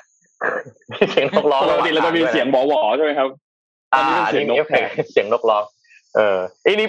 อยู่ที่รถนะพี่พาไปดูไวๆอีกแป๊บเดียวนะ ของของอันนี้ได้ครับขอรูป H3 หน่อยนะครับรถ EV เหมือนกัน แต่เป็น Mercedes-Benz นะครับเมื่อวานรู้สึกผมเห็นทำไมคุณแท็บทำไมโพสต์พี่เหมือนกันพี่โทมัสข่มเอ็มอย่างเงี้ยไม่สไตล์ก็ไม่เหมือนกันไงน้องเอ็มเป็นผู้หญิงเนี่ยน้องเอ็มก็ต้องเอารถ EV ไปจ่ายตลาดใช่ไหมเออ ส่วนแบบพี่เป็นผู้ชายมันก็จะชอบอะไรเฉี่ยวๆหน่อยไม่เหมือนกันใช่ไหมไลฟ์สไตล์คนละแบบนี่ Mercedes-Benz รุ่น EQS นะครับเอ่อดูอยากให้ดูที่น่าสนใจคือ interior ครับคือการดีไซน์ภายในครับ ขอขอขอรูป interior ภายในหนะฮะไอไอสมรรถนะน่ะ ไม่เท่าไหร่หรอกนะ ก็ศูนย์ถึงเอ่อหกสิบภายในสี่วินาทีดูข้างในดิโอ้โห การดีไซน์ของรถในอนาคตเนี่ยฮะล้ำรมาถกยนต์ EV ที่กำลังจะมาถึงเนี่ยนะฮะมันจะถีบให้รถในปัจจุบันที่เราใช้อยู่นะฮะกลายเป็นเข้าไปอยู่ในมิวเซียม คือกลายเป็นของเก่าเก็บไปในทันทีอะดูโบราณไปเลยอะคือต่อไปแบบรถยนต์ที่มีหน้าปัดมีปุ่มเยอะๆเนี่ยนะเชยเออถ้าแบบเป็นเป็นรถยนต์ในอนาคตต้องแบบมีแต่จอเยอะๆแบบนี้ แล้วก็แบบ เนี่ยจอห้าสิบห้านิ้วอะ ใหญ่มากอะนะครับอินทีเรียภายในแบบอย่างรู้เลยอะนะครับ แล้วก็รุ่นนี้เนี่ยทาง Mercedes-Benz ก็เคลมว่าเป็นเอ่อรุ่นที่มี aerodynamic เนี่ยดีที่สุดในโลก ถ้าเทียบกับรถรุ่นเดียวกันที่เป็นแบบเอ่อคูเป้สปอร์ตแบบเนี้ยนะก็ครับอะรอดูผมว่าสงสัยเดี๋ยวคุณแท็บน่าจะน่าจะถอยออกมาคนแรกอะเพราะว่าเห็นเห็นแกโพสต์อยู่นะเดี๋ยวใช่ใช่ต้องขอเห็นแชร์แล้วบอกว่าอยากขอรู้ไปราคา ต้องขอไปนั่งหน่อยนะแบบก็แบบรถนี่ครับสามร้อยสามร้อยยี่สิบเก้าแรงม้านะ ถ้าเป็นแบบขับหลัง แล้วถ้าเป็นแบบขับขับอ่านสี่ข่าวในนะรถเออถ้าขับสี่นะห้าร้อยสิบหกแรงม้าคือแบบจินตนาการไม่ออกโคตรแรงรถแรงจริงนะอะแต่ว่าก็ถ้าขับในเมืองไทยก็คงจะได้แบบ ข้อจำกัดมีอย่างอื่น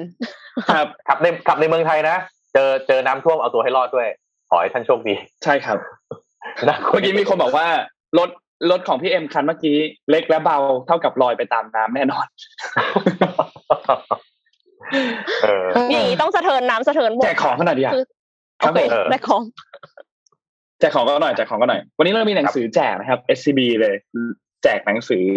เรื่อง designing your work life นะครับ ของคุณบิลเบอร์เน็ตครับ หนังสือเล่มนี้มันเป็นหนังสือเล่มต่อจาก เล่มที่มีชื่อเสียงมากๆคือดีคือ designing your life ของคุณบิลเบอร์เน็ตนี่แหละ แล้วก็เล่มนั้นโอ้โหมีชื่อเสียงมากๆ แล้วก็ถึงกับขนาดมีแบบมีคนไปเปิดเป็นเวิร์กช็อปเป็นอะไรเงี้ย เล่มนี้ก็เลยเป็นเล่มต่อมานะครับ ซึ่งพูดถึงเกี่ยวกับเรื่องของการให้คุณมาดีไซน์ชีวิตการทำงานนะครับคำถามเนี่ย ก่อนหน้านี้เนี่ยพี่เอ็มเคยมาแนะนำบัตรเดบิตอันหนึ่งของ SCB จำได้ไหมครับ บัตรอันนั้นชื่อว่า Let's บัตร Let's เนี่ย มันมี choice ให้ทุกคนเลือกว่าคุณจะเลือกรับสิทธิประโยชน์แบบไหน มันมีทั้งหมดเนี่ย กี่ choice แล้วแต่ละ choice เนี่ยชื่ออะไรบ้างไม่ยากมีสาม choice อ่าใบ้บอกให้เลยแล้วกันมีสาม choiceและสามช้อยเนี่ยชื่ออะไรบ้างในบัตรเดชนะครับ ซึ่งไลฟ์สไตล์อันนี้เนี่ยมันสามารถที่จะเปลี่ยนไปตามไลฟ์สไตล์เลยคนชอบมีรสนิยมแบบนี้แบบนี้แบบนี้ก็เปลี่ยนได้มีสามแบบตอบกันมาครับ เราแจกหนังสือทั้งหมดห้าเล่มก็ขอบคุณ SCB ด้วยที่ฝากหนังสือมาแจกกันนะครับ หนังสือหนังสือเล่มนี้ดีมากๆค่ะ เพราะว่า อ่าหนังสือเล่มก่อนหน้าเนี้ยชื่อว่า designing your life เนี่ยเป็นหนึ่งในสามเล่มที่เอามาทำ career design หลักสูตร career design แล้วก็พัฒนาเป็น career assessment ด้วยเพราะฉะนั้นเนี่ยรีบตอบกันมาค่ะ ชิงรางวัลแล้วก็เอาไปอ่านกันเพื่อที่การัจะนตีว่าดีแน่นอน ค่ะ เพื่อที่จะดีไซน์ชีวิตการทำงานที่มีความสุขต่อไปค่ะไม่ถามว่าอะไรดีครับ เอานนท์ถามไปแล้วถามไปแล้ว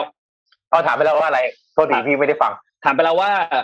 Less ก่อนหน้านี้ SCB เนี่ยมีโหมดอะไรบ้างเดบิตอันนึง บัตรเลสอ่า SCB มีโหมดอะไรบ้าง มีอยู่สามโหมดเขามีโหมดอะไรบ้างอ่าโอเค อ่าดีครับ มีสามช้อยมีสามช้อยส์เอ่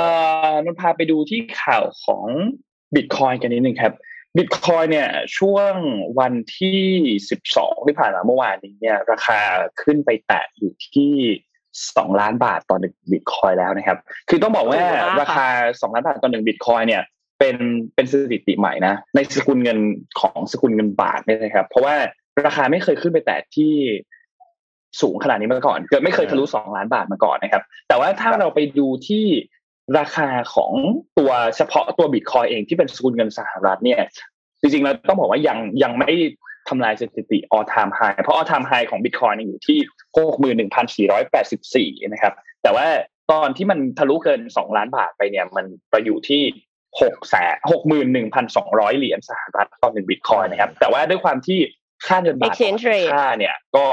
ใช่ก็ทำให้สกุลเงินของไทยเนี่ยสองล้านบาทเท่ากับหนึ่งบิตคอยน์พอดีณช่วงเวลาตอนนั้นนะครับ ตอนนี้ถ้าใครได้ติดตามข่าวเกี่ยวกับเรื่องของคริปโตเคอเรนซีเนี่ยจะเห็นว่าราคาหลาย ๆ อันเนี่ยมันพุ่งขึ้นไปทำ all-time high เยอะมาก ไม่ว่าจะเป็นตัวเหรียญอีเทเรียม ที่ที่เป็นเหรียญอันดับสองรองลงมาจากตัวบิตคอยเนี่ยนะครับก็ทำออทามไฮเหมือนกันขึ้นไปสูงเหมือนกันนะครับ แล้วก็ยังมีสกุลเงินอื่นๆที่มีการทำออทามไฮกันพอสมควร แล้วก็สกุลอื่นก็มีการดีดตัวขึ้นแบบ ต้องต้องเรียกได้ว่าคึกคักมากในขณะที่ตลาดหุ้นอย่างตลาดหุ้นบ้านเราช่วงนี้เนี่ยโอ้โห ลงพอสมควรเหมือนกันเนาะมีแค่บางบาง sector เท่านั้นที่บวกอย่างเป็น sector เรื่องของโรงพยาบาลเรื่องของการแพทย์ที่ที่เป็นบวกขึ้นมาแต่ว่า หลาย ๆ sector เองก็ติดลบไปเนื่องจากข่าวที่เป็นเรื่องการระบาดในระลอกใหม่ที่ไทยในตอนนี้นะครับทำให้ตลาดคริปโตเองก็ถือว่าเป็นอีกหนึ่งตลาดหนึ่งเนาะที่หลาย ๆ คนเนี่ยค่อนข้างให้ความสนใจนะช่วงเวลาตอนนี้นนคิดว่าก็เหมาะสมนะที่จะแบ่งพอร์ตลงไปเพื่อกระจายความเสี่ยง แต่ว่าจะให้ลงไปทั้งหนึ่งร้อยเปอร์เซ็นเนี่ยก็อาจจะอันตรายไปหน่อย ก็ต้องทำความรู้จักมัน แล้วก็ทำความเข้าใจเกี่ยวกับเรื่องของตัวสินทรัพย์ให้ได้มาก ๆ เราจะได้สามารถที่จะกระจายความเสี่ยงลงทุนได้ใน ทุกๆสินทรัพย์ที่มันเหมาะกับเป้าหมายในการลงทุนของเรานะครับ ค่ะ การลงทุนมีความเสี่ยงนะคะ ผู้ลงทุนควรศึกษาข้อมูลก่อนตัดสินใจลงทุนค่ะถูกต้องครับมาครบ ครับ ผมพาไปที่ข่าวในประเทศนิดหนึ่งนะครับผลไม้ครับ การส่งออกผลไม้เนี่ย ดูเป็นเรื่องเล็กๆเนาะเพราะว่าเรากินผลไม้กันแบบเป็นอะไรชีวิตประจำวัน แต่ผลไม้นี่จริงๆแล้วเป็นหนึ่งในสินค้าส่งออกที่มีมูลค่าสูงมากของประเทศไทยเรานะครับ ผมขอรูป H6 ประกอบหน่อยนะครับกรมการค้าต่างประเทศครับต้องออกมาประกาศเพิ่มผลไม้อีก 9 รายการนะฮะรวมจากเดิมอีก 3 รายการเนี่ยเป็น 12 รายการในบัญชีเฝ้าระวัง หลังจากได้รับการแจ้งว่ามีการลักลอบส่งตู้เปล่านะครับหรือใส่ผลไม้ไม่เต็มตู้ แล้วนำผลไม้เพื่อนบ้านไปใส่แทน แล้วอ้างว่าเป็นสินค้าไทยที่จะส่งออกไปที่จีนนะครับ โดยอธิบดีกรมการค้าต่างประเทศเนี่ยเปิดเผยว่าทางกรมเนี่ยได้รับการแจ้งจากกรมการค้าภายในว่ามีการนำตู้คอนเทนเนอร์เปล่า หรือตู้ที่บรรทุกสินค้าไม่เต็มนะครับ แล้วก็ออกไปส่งไปส่งไปที่จีน แล้วเคลมนะครับ ใช้หนังสือรับรองถิ่นกำเนิดสินค้า หรือเรียกว่าฟอร์ม E นะครับเพื่อขอรับสิทธิพิเศษทางภาษีศุลกากรนะต้องบอกว่าฟอร์ม E เนี่ยมันจะช่วยยกเว้นค่าใช้จ่ายหลายอย่างนะครับทำให้ต้นทุนของผู้ส่งออกเนี่ยลดลงเยอะนะครับ แต่ว่าการ subsidy ตรงนี้เนี่ยสิ่งที่มันควรจะเป็นก็คือว่ามันควรจะ subsidy จากสินค้าที่อยู่ในประเทศของเรา และส่งออกไปขายต่างประเทศ เพื่อที่ให้รายได้เนี่ยกลับมาเป็นของประเทศเรา แต่ถ้าเอา subsidy เสร็จปั๊บแต่เอาสินค้าของเพื่อนบ้านออกไปขาย เราไม่ได้อะไรเลย นอกจากไม่ได้แล้วเนี่ยครับเงินของรัฐที่เอาไปซับซิดีเนี่ยก็สูญเปล่า กลายเป็นเอาเงินไปสนับสนุนให้สินค้าของเพื่อนบ้านขายแข่งกับเราดีขึ้นซะงั้นนะครับ ซึ่งอันนี้ก็ไม่ถูกต้องนะครับ ซึ่งการกระทำดังกล่าวเนี่ยก็เป็นการเข้าข่ายการแอบอ้างถิ่นกำเนิดสินค้า ต้องบอกว่านี่เป็นคดีอาญานะครับ การแอบอ้างถิ่นกำเนิดสินค้านี่อาญานะครับ โดยใช้ไทยเป็นการปลอมแปลงถิ่นกำเนิดนะครับจึงได้เพิ่มมาตรการคุมเข้มโดยเพิ่มสินค้าอีกเก้ารายการมีอะไรบ้างนะครับหนึ่งลำไยสดนะครับมะพร้าวขนุน น้อยหนาสับปะรด มะม่วง กล้วยนะครับชมพู่เงาะนะครับ นี่คือเก้ารายการ ที่เพิ่มเข้ามาจากเดิมเนี่ย มีอยู่สามรายการอยู่แล้วก็คือมังคุดสด ทุเรียนสด แล้วก็ส้มโอสดหรือแห้งนะครับ โดยสำหรับแนวทางปฏิบัติในการออก หนังสือรับรองฟอร์ม E ที่จะนำมาใช้กับสินค้าผลไม้ทั้ง 12 รายการเนี่ยก็กำหนดให้ผู้ยื่นขอหนังสือรับรองฟอร์ม E ต้องระบุข้อมูลเพิ่มเติม ดังนี้นะครับหนึ่งข้อความยืนยันแหล่งที่มาของสินค้าในประเทศที่ขอหนังสือรับรองสองวันที่ส่งออกสามด่านที่ส่งออกของไทยนะครับสี่ประเภทยานพาหนะ แล้วก็ห้าชื่อยานพาหนะที่ต้องแนบเอกสารเพิ่มเติมนะครับ ก็หวังว่าจะสกัดกั้นการ สวมรอยการแอบอ้างถิ่นกำเนิดของสินค้าแบบนี้ได้ เพราะว่าจริง ๆ ก็ต้องบอกว่าอันนี้ไม่ดีกับเศรษฐกิจของไทยเลย เพราะว่าการส่งออกผลไม้เนี่ย ในช่วงเวลาโควิดแบบนี้เนี่ย เราเหนื่อยอยู่แล้วนะครับการส่งทำได้ไม่ง่าย แล้วยังมีการแอบอ้างสิ่งกำเนิดแบบนี้ ส่งตู้เปล่าออกไป มีการสวมรอยเอาตู้มาแล้วก็เอาสินค้าของเพื่อนบ้านไปส่งแทน เพราะว่าอาจจะต้นทุนต่ำกว่า แต่ทั้งนี้ทั้งนั้นเนี่ยเงินทุนเรียกว่าอะไรรายได้มันไม่เกิดการหมุนเวียนในประเทศเรา ก็ไม่ทำให้เศรษฐกิจเราเติบโตนะครับ ก็ไม่เป็นผลดีนะครับแล้วมันคือการหลอกลวงผู้บริโภคด้วยนะคะ คือเหมือนกับเราเอาของของปลอมอะไปขาย คือเราโฆษณาว่าเราขายของจริง แต่ว่าพอส่งไปถึงจริง ๆ แล้วกลายเป็นของปลอมแบบนี้ค่ะ ก็คือ จะพูดว่ายังไงอะมันมันผิดอาญาแน่นอนอะเพราะว่ามันไม่มันไม่ดีเลย ไม่รู้จะอธิบายยังไงใช่ไม่ดีเลยครับ ไม่ควรไม่ควรแล้วทำได้ยังไง อะใช่ทำได้ยังไง แล้วเอ่อการส่งออกผลไม้ไทยไปที่จีนเนี่ยก็มูลค่าไม่น้อยนะฮะเอ่อถ้ายังปล่อยให้เออแล้วถ้าปล่อยให้เป็นแบบนี้ปั๊บเนี่ย ก็เกษตรกรไทยเหนื่อยแน่นอน ค่ะ เสียเครดิตเลยอะค่ะแย่นั่นแน่ใช่ค่ะเออไปไปที่ข่าวมาดู ได้เลยพีเอ็มก่อนเลยครับ โอเค อะถ้าอย่างนั้นคือไปข่าวสั้น ๆ นิดนึงค่ะ เป็นเรื่องของเป็นธุรกิจแต่ว่าเป็นธุรกิจของเทคโนโลยีนะคะ ซัมซุงอะค่ะ คือเขาพยายามที่จะตีตลาดคนที่ใช้ iPhone แต่ว่าเวลาที่ปกติเราจะใช้เปลี่ยนมือถือ เราก็รู้สึกว่ามันมันยากนิดนึงเนาะกับการที่จะเปลี่ยนระบบปฏิบัติการ ถ้าสมมติว่าใช้ Android อยู่แล้วก็ยังโอเค แต่ว่าพอใช้ iOS แล้วเสร็จแล้วมันจะจะมาใช้ Android เนี่ยเราก็รู้สึกว่าเฮ้ยมันจะใช้ได้หรือเปล่าใช้ยากไหมอะไรอย่างเงี้ยค่ะซัมซุงก็เลยออกแอปพลิเคชันขึ้นมา แต่ว่าเป็น web app นะคะ ไม่จำเป็นที่จะต้องดาวน์โหลดเลย โดยการที่ใช้ iPhone เนี่ยสแกนหน้าเว็บ เว็บหนึ่งแล้วเสร็จแล้วในใน iPhone ของคุณเนี่ยก็จะ display เป็นหน้าจอเหมือน Galaxy เลยค่ะ เหมือนแบบว่าเป็นแบบ Galaxy S Galaxy Note อะไรอย่างเงี้ยคือหมายถึงว่าพวกเมนูพวกแอปอะไรอย่างเงี้ยรวมถึงมีการส่ง message ปลอมเข้ามาให้ด้วยหมายความว่าไม่ใช่ว่า message message แบบว่าหลอกเอาเงินนะ แต่ก็คือเป็น message welcome ของซัมซุงอะไรอย่างเงี้ยค่ะ แล้วก็มีมีรูปมีวิดีโอคือแบบว่าให้ใช้แบบเป็น Galaxy Experience โดยที่คุณไม่จำเป็นที่จะต้องไปที่โชว์รูมเพื่อที่จะไปลองเล่นซัมซุงจริง ๆ หรือว่าซัมซุงเองก็ไม่ต้องเสียงบประมาณมากมาย เพื่อที่จะส่งเครื่องทดลองมาให้คนใช้ด้วย ก็คือสามารถที่จะเล่นมือถือซัมซุงบนเครื่องของ iPhone ได้เลยค่ะ ขอภาพ M 4.2 ค่ะ เผื่อว่ามีใครอยากจะลองเล่นดูนะคะ คือ มันเป็นอะไรที่ชาญฉลาดมากๆเลยอะสำหรับ M คือเวลาที่เราจะซื้อรถเราก็ต้อง test drive เวลาที่เราจะซื้อมือถือเราก็ต้องลอง แต่ว่าคุณจะลองอย่างไรได้อยู่ในภาวะที่มันมีโควิด -19 ด้วย การที่จะเดินทางไปช็อปแล้วก็สัมผัสมือถือ ซึ่งเป็นมือถือที่ใครจับมาแล้วกี่คนก็ไม่รู้ มันก็อาจจะเป็นแบร r เออร์แต่ว่าอันนี้คือคุณสามารถที่จะนั่งเล่นได้เลยที่บ้านถ้าใครสนใจก็สามารถที่จะสแกน QR code ได้เนาะแต่ว่าก็มันก็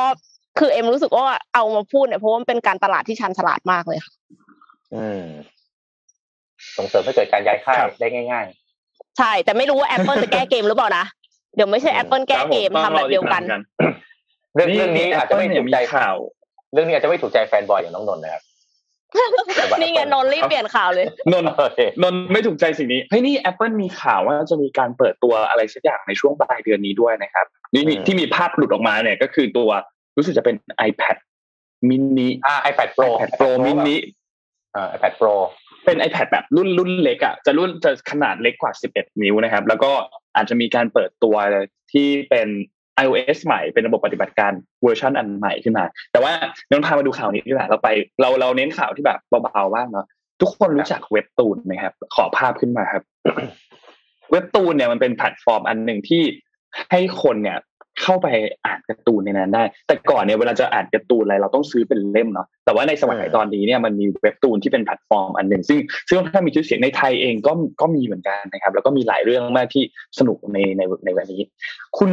ลีจินซู ซึ่งเป็น CEO ของบริษัทบริษัทนี้เป็นบริษัทของเกาหลีนะครับ ซึ่งบริษัทแม่เนี่ยชื่อ Kakao Entertainment Corporation นะครับเขาบอกว่าตอนนี้เนี่ย เขามูลค่าของบริษัทของเขาเนี่ยมันอยู่ที่ประมาณ 9,000 ล้านเหรียญสหรัฐนะครับ ในปีหน้าคือนับไปตั้งแต่หนึ่งปีหลังจากนี้เนี่ยมีแผนที่จะทำการ IPO ที่นิวยอร์กครับ โดยก่อนหน้านี้เนี่ย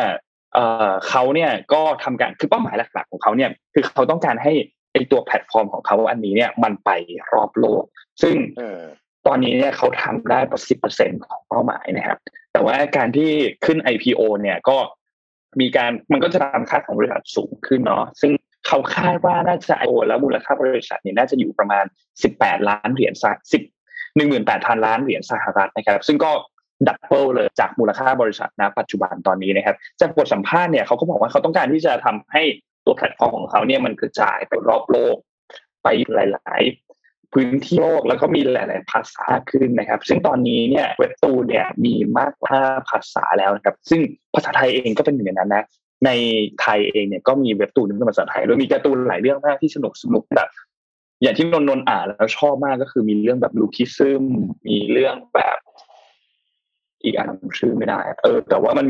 มีมีหลายแบบมากไม่ว่าจะเป็นการ์ตูนกีฬา เป็นการ์ตูนแอคชั่นเป็นการ์ตูนแบบหวานหวานมีทุกแบบเลยมันน่า น่าจะทำให้หลายคนที่คิดถึงการอ่านการ์ตูนเนี่ย ก็ก็ไปอ่านการ์ตูนในเว็บตูนเนี่ยก็ถือว่ามันเป็นน่าสนใจมันเป็นสนุกดีเหมือนกัน มันมาเป็นสแกนหรือมันมาเป็นภาพแบบนั่นฮะคือ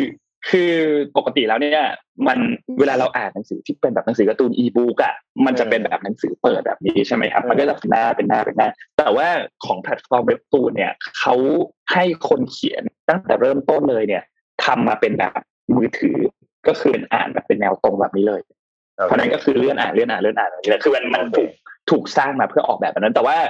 อันนี้แบบว่าเราเราเราพูดกันในฐานะคนอ่านการ์ตูนเนาะมันก็แบบบางฉากที่เราต้องการเห็นแบบ landscape กว้างแบบเนี้ยเราก็จะเห็นฉากนั้น บางเรื่องมีถึงขนาดแบบว่าเขาปรับจอคือปกติเราอ่านแนวตั้งแบบนี้ใช่ไหมเขาปรับให้มันแบบเป็นเป็นจออย่างนี้แทนอะเฉพาะฉากนั้น เพราะว่าต้องการที่จะแบบมี landscape ที่เห็นแบบภาพ ใหญ่ๆกว้างๆอะไรเงี้ย แต่ก็เฮ้ยดีครับเป็นอีกหนึ่งทางเลือก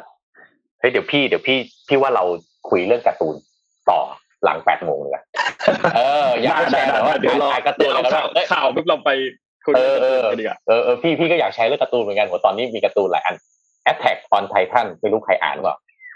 อ่านไหม Attack on Titan ไม่ได้อ่านไม่ได้อ่าดูเดี๋ยวเดี๋ยวเดี๋ยวมาแชร์กันเดี๋ยวมาแชร์กันเดี๋ยวมาแชร์กันเดี๋ยวมาแชร์กันว่านั่นการ์ตูนแต่ละเรื่องเป็นไงอะ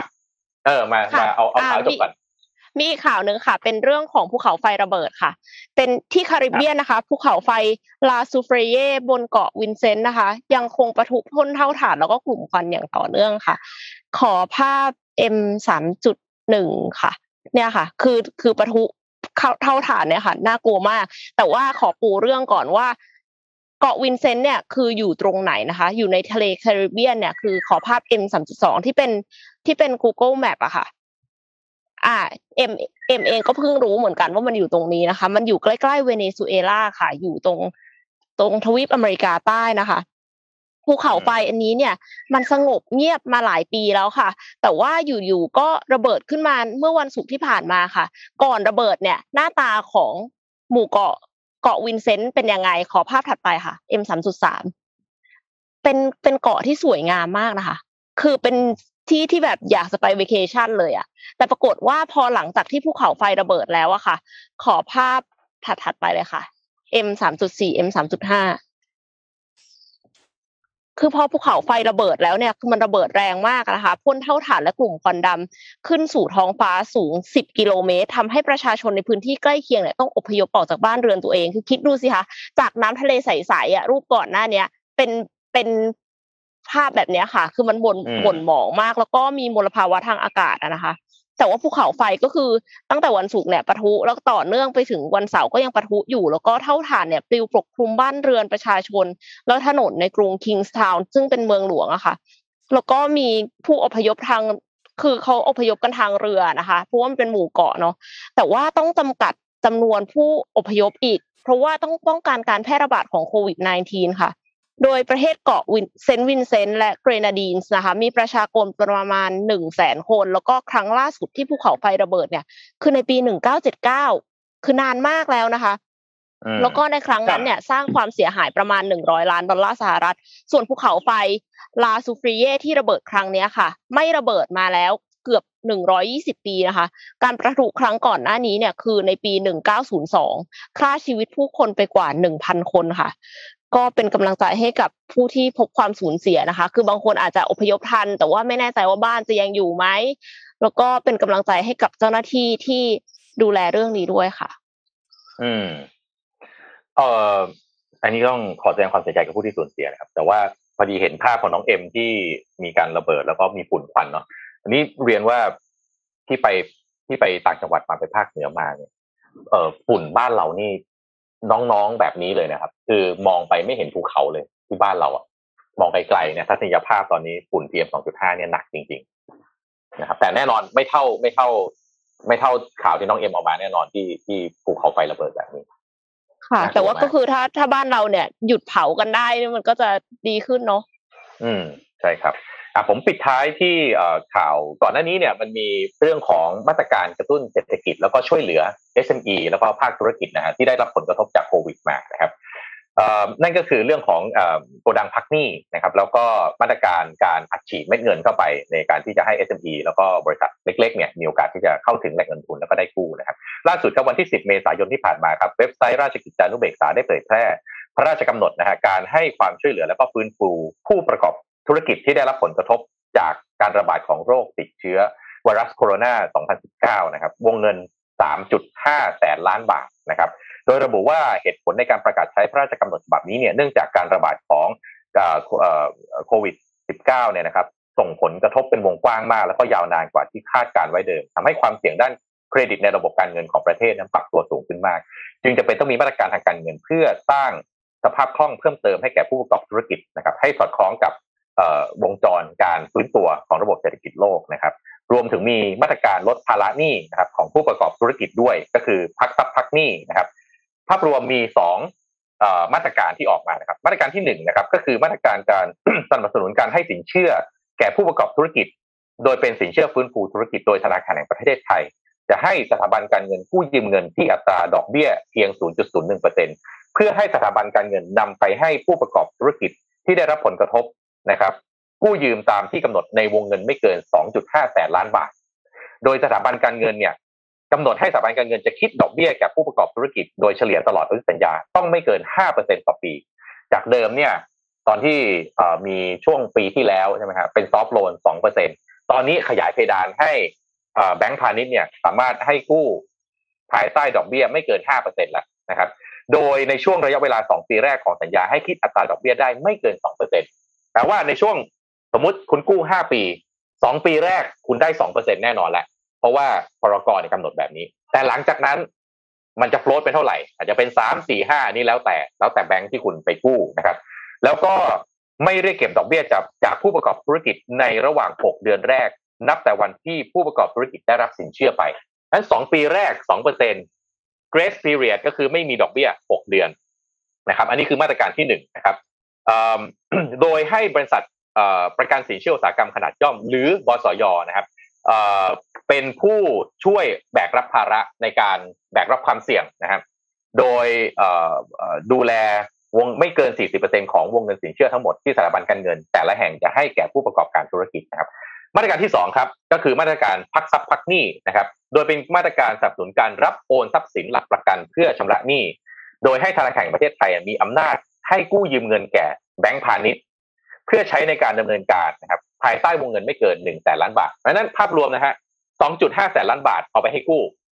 อีก1แสนล้านบาทที่เหลือเอาไปทำเรื่องของการพักทรัพย์พักหนี้นะครับ โดยให้สถาบันการเงินเนี่ยกู้ยืมเงินจากธนาคารประเทศไทยตามหมวดนี้ต้องเป็นสถาบันการเงินที่ได้รับโอนทรัพย์สินอันเป็นหลักประกันตามหลักเกณฑ์ แล้วก็เงื่อนไขที่ธนาคารแห่งประเทศไทยเป็นผู้กำหนดนะครับ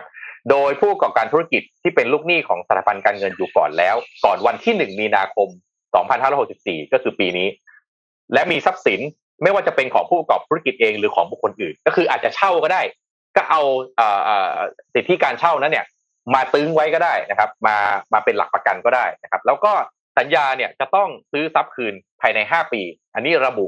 อยู่ในสัญญาเลยนะครับ ต้องไม่เกิน 5 ปีนับตั้งแต่วันที่โอนทรัพย์สินอันเป็นหลักประกัน เข้ามาที่ธนาคารนะครับ ส่วนราคาทรัพย์สินที่สถาบันการเงินจะขายคืนแก่ผู้ประกอบธุรกิจเนี่ยต้องไม่สูงกว่าราคาที่รับโอนเพราะนั้นอันนี้แฟร์คุณเอาเข้าไปเท่าไหร่ วันที่คุณซื้อคืนก็ต้องอยู่ในราคาประมาณนั้น เพราะนั้นคุณจะมาตีราคาสูงๆเพื่อให้มันได้เงินเอ่อกู้มาเยอะๆเนี่ยไม่ได้ เพราะวันไม่เกินห้าปีคุณต้องไปซื้อคืนมา อันนี้ก็เรียกว่าเป็นการบริหารความเสี่ยงที่ดีนะครับ เพราะฉะนั้นสองมาตรการนี้นะก็หวังว่าจะเป็นสองมาตรการที่เข้ามาช่วยกระตุ้นเศรษฐกิจ ถึงแม้จะมาช้าสักนิดหนึง แต่ก็ยังดีกว่าไม่มา 3.5 แสนล้านบาทนะฮะย้ำนะฮะ 2.5 แสนล้านใน 3.5 แสนล้านนั้นเนี่ย 2.5 แสนล้านนั่นคือ soft loan คิดง่ายๆแบบนี้ก็ได้ มันคือ soft loan อีก1แสนล้านพักทรัพย์พักหนี้สำหรับธุรกิจที่มี asset เช่นอะไรโรงแรม ร้านอาหารนะครับ อะไรสถานที่ประกอบการมีที่ดินมีที่เอ่อค่ะมีโกดังก็ใช้ได้มีโกดังก็ได้นะครับเอาตรงเนี้ยไปพักทรัพย์พักหนี้ต้นทุนจะได้ไม่วิ่ง และเอาเงินตรงนั้นออกมาได้นะครับอะก็ สำหรับผู้ประกอบการทุกท่านนะครับหวังเป็นอย่างยิ่งว่าจะได้รับการอนุมัติโดยที่ไม่ได้ยากนักนะคะ เพราะว่าบางทีเนี่ยคือนโยบายออกมาดีมากเลย แต่ว่าแบงก์ก็ไม่อนุมัติอยู่ดี เพราะว่าไม่แน่ใจว่าธุรกิจอย่างนั้น อย่างเช่น โรงแรมที่ทาร์เก็ตที่ชาวต่างชาติเนี่ยจะกลับมาเมื่อไหร่ ก็อืมขอความกรุณาแบงก์ด้วยนะคะ ว่าอยากจะให้แบบช่วยช่วยๆกันอะไรอย่างเงี้ยค่ะ ถ้าอยากจะกู้ตอนนี้ก็กู้ SCB นะครับ ติดต่อไปที่ SCB ได้เลยนะครับ อ่า ไม่ต้องอวยใครอวยสปอนเซอร์ก่อนโอเคค่ะ ว่าแล้วน้องนนท์เราขอบคุณสปอนเซอร์ก่อนไหมฮะครับ ได้ครับ ขอบคุณท o ค a d o r o Time นะครับผู้จำผู้แทนจำหน่ายนาฬิกา Oris Swiss Mechanical Watch ตั้งแต่ปี 1904 นะครับ ขอบคุณ SCB นะครับ ที่อยู่กับเรามาอย่างยาวนาน แล้วก็วันนี้เอาหนังสือมาแจกด้วย5เล่ม Design Your Work Life นะครับ ของคุณบิลเบอร์เน็ตนะครับ แล้วก็เฮ้ยเฉลยคำถามกันนะคำถามเนี่ย อืมอ่ารุ่นเห็นหลาย ๆ คนเนี่ยตอบกันเข้ามาเยอะแล้วนะก็ก็แน่นอนว่าไม่ผิดหรอกครับ มันมีทั้งหมดสามโหมดเนาะหมวดมีอะไรบ้างนะครับพี่เอ็มอ่ามีสายกินค่ะ let's eat แล้วก็อ่าใส่มีเนอีทครับ มีมีซื้อของค่ะเป็น let's shop นะคะ แล้วก็ใช่ครับสุดท้ายที่ยกตัวอย่างนนไปก็คือ let's play ค่ะอ่าถูกต้องครับ ทั้งหมดจะมีสามสายก็ใครที่ตอบเข้ามาก็เดี๋ยวยังไงราฟเนี่ยก็จะทำการสุ่มแจกรางวัลทั้งหมดห้ารางวัลนะครับและชอบ let's eat แล้วก็ let's play นะครับ แล้วก็นะครับขอบคุณท่านผู้ชมทุกท่านที่ตามเรามาเป็นระยะเวลานานแล้วก็วันหยุดก็ยังตื่นกันมาดูพวกเราเนาะพวกเราก็อืมตื่นมาเล่าข่าวให้ทุกคนฟังทุกคนก็ตื่นมาฟังขอบคุณมากๆนะครับไม่ว่าจะอยู่ช่องทางยังไม่ไปไหนยูทูบครับแต่เรายังไม่ไปไหนยังไม่ไปไหนนะยังไม่ไปไหนนะอืมเดี๋ยวเราเปิดสปอนเซอร์นิดนึงแล้วเดี๋ยวเรากลับมาคุยกันเรื่องการ์ตูนกันครับสบายๆวันหยุด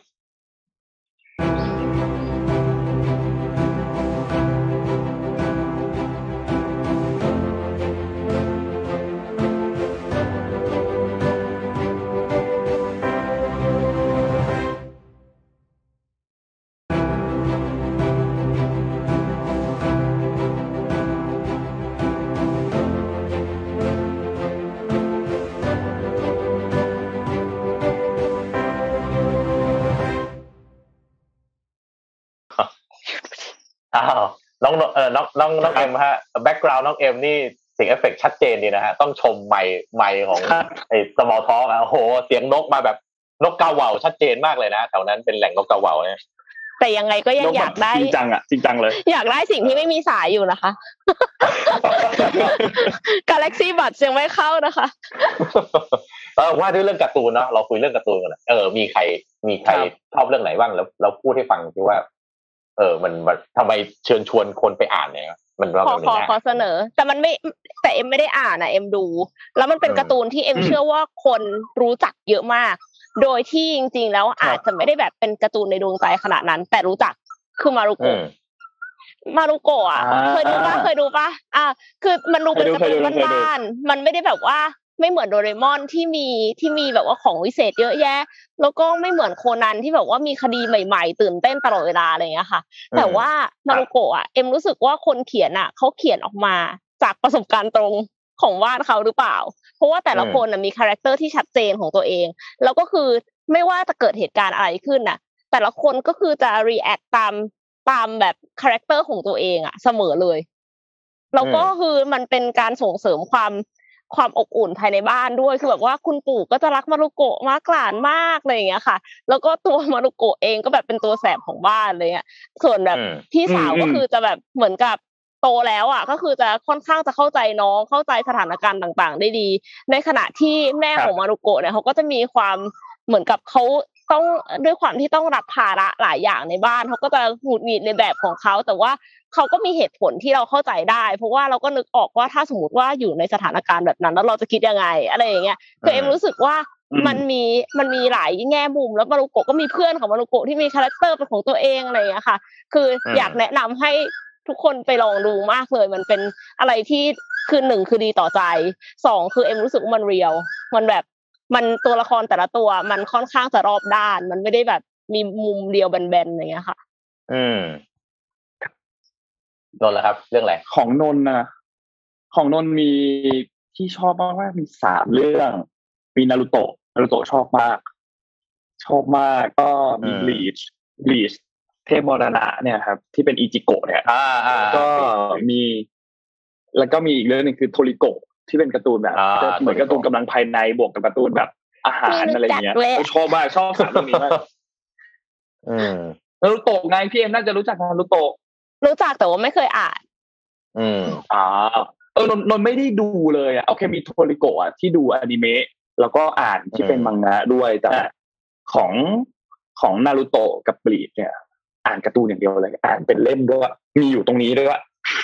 คือเก็บไว้แบบชอบมากเป็นการ์ตูน เออมีอะไรดี คือนนอย่างอย่างของนารูโตะเนี่ย ต้องบอกว่ามันโตมาตั้งแต่มันโตมาด้วยกันเลยอะตั้งแต่เด็กแล้วขึ้นมาจนแบบโตอย่างเงี้ยแบบค่อยๆโตมาเป็นทีละ step ทีละ step เลยบลีชก็เหมือนกันก็ค่อยๆโตขึ้นมาด้วยเหมือนกันบลีชเนี่ย มันรู้สึกว่านนชอบในแบบ ความ skill พระเอกอะพระเอกมันจะโกงๆหน่อยอะมันจะแบบมันจะเก่ง เก่งแปลกๆอะเก่งแบบเก่งเหลือเกินอะไรอย่างเงี้ยเป็นสกิลพระเอก Unfair อะ advantage แล้วก็ชอบที่แบบชอบที่แบบภาพมันสวยแล้วก็การ์ตูนมันมันเท่อะมันแบบ มันเท่อะมันแบบอยู่ในพอเราอ่านแล้วรู้สึกโอ้โหฉากนี้มันเท่จังเลยอะไรเงี้ยแล้วมันมีแบบมีหลายครั้งมากนะที่แบบว่าเหมือนแบบเรานั่งทำอย่างอื่น นั่งทำนู่นนี่หรือดูหนังอะไรเงี้ยแล้วเราจะนึกถึงฉากในการ์ตูนอะแล้วแบบอืมความรู้สึกตอนอ่านฉากฉากนั้นอะไรเงี้ย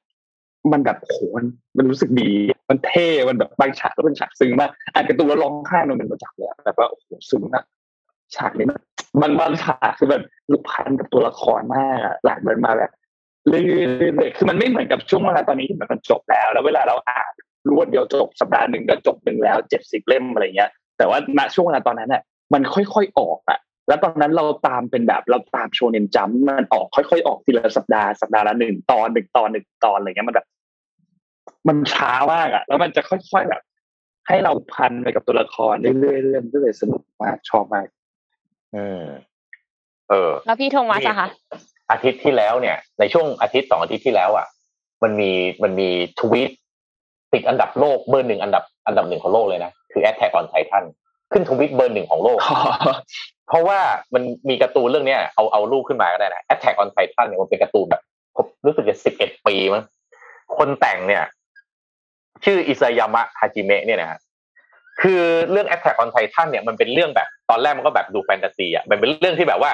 มันเอ่อมียักษ์อะยักษ์ตัวใหญ่ๆเลยอะแต่ว่ารูปเนี้ยน่าจะพอเคยเห็นน้องเอ็มเคยเห็นบ้างปะรูปรูปแบบเนี้ยรูป รูปเคยเห็นแต่ไม่รู้ว่าคือ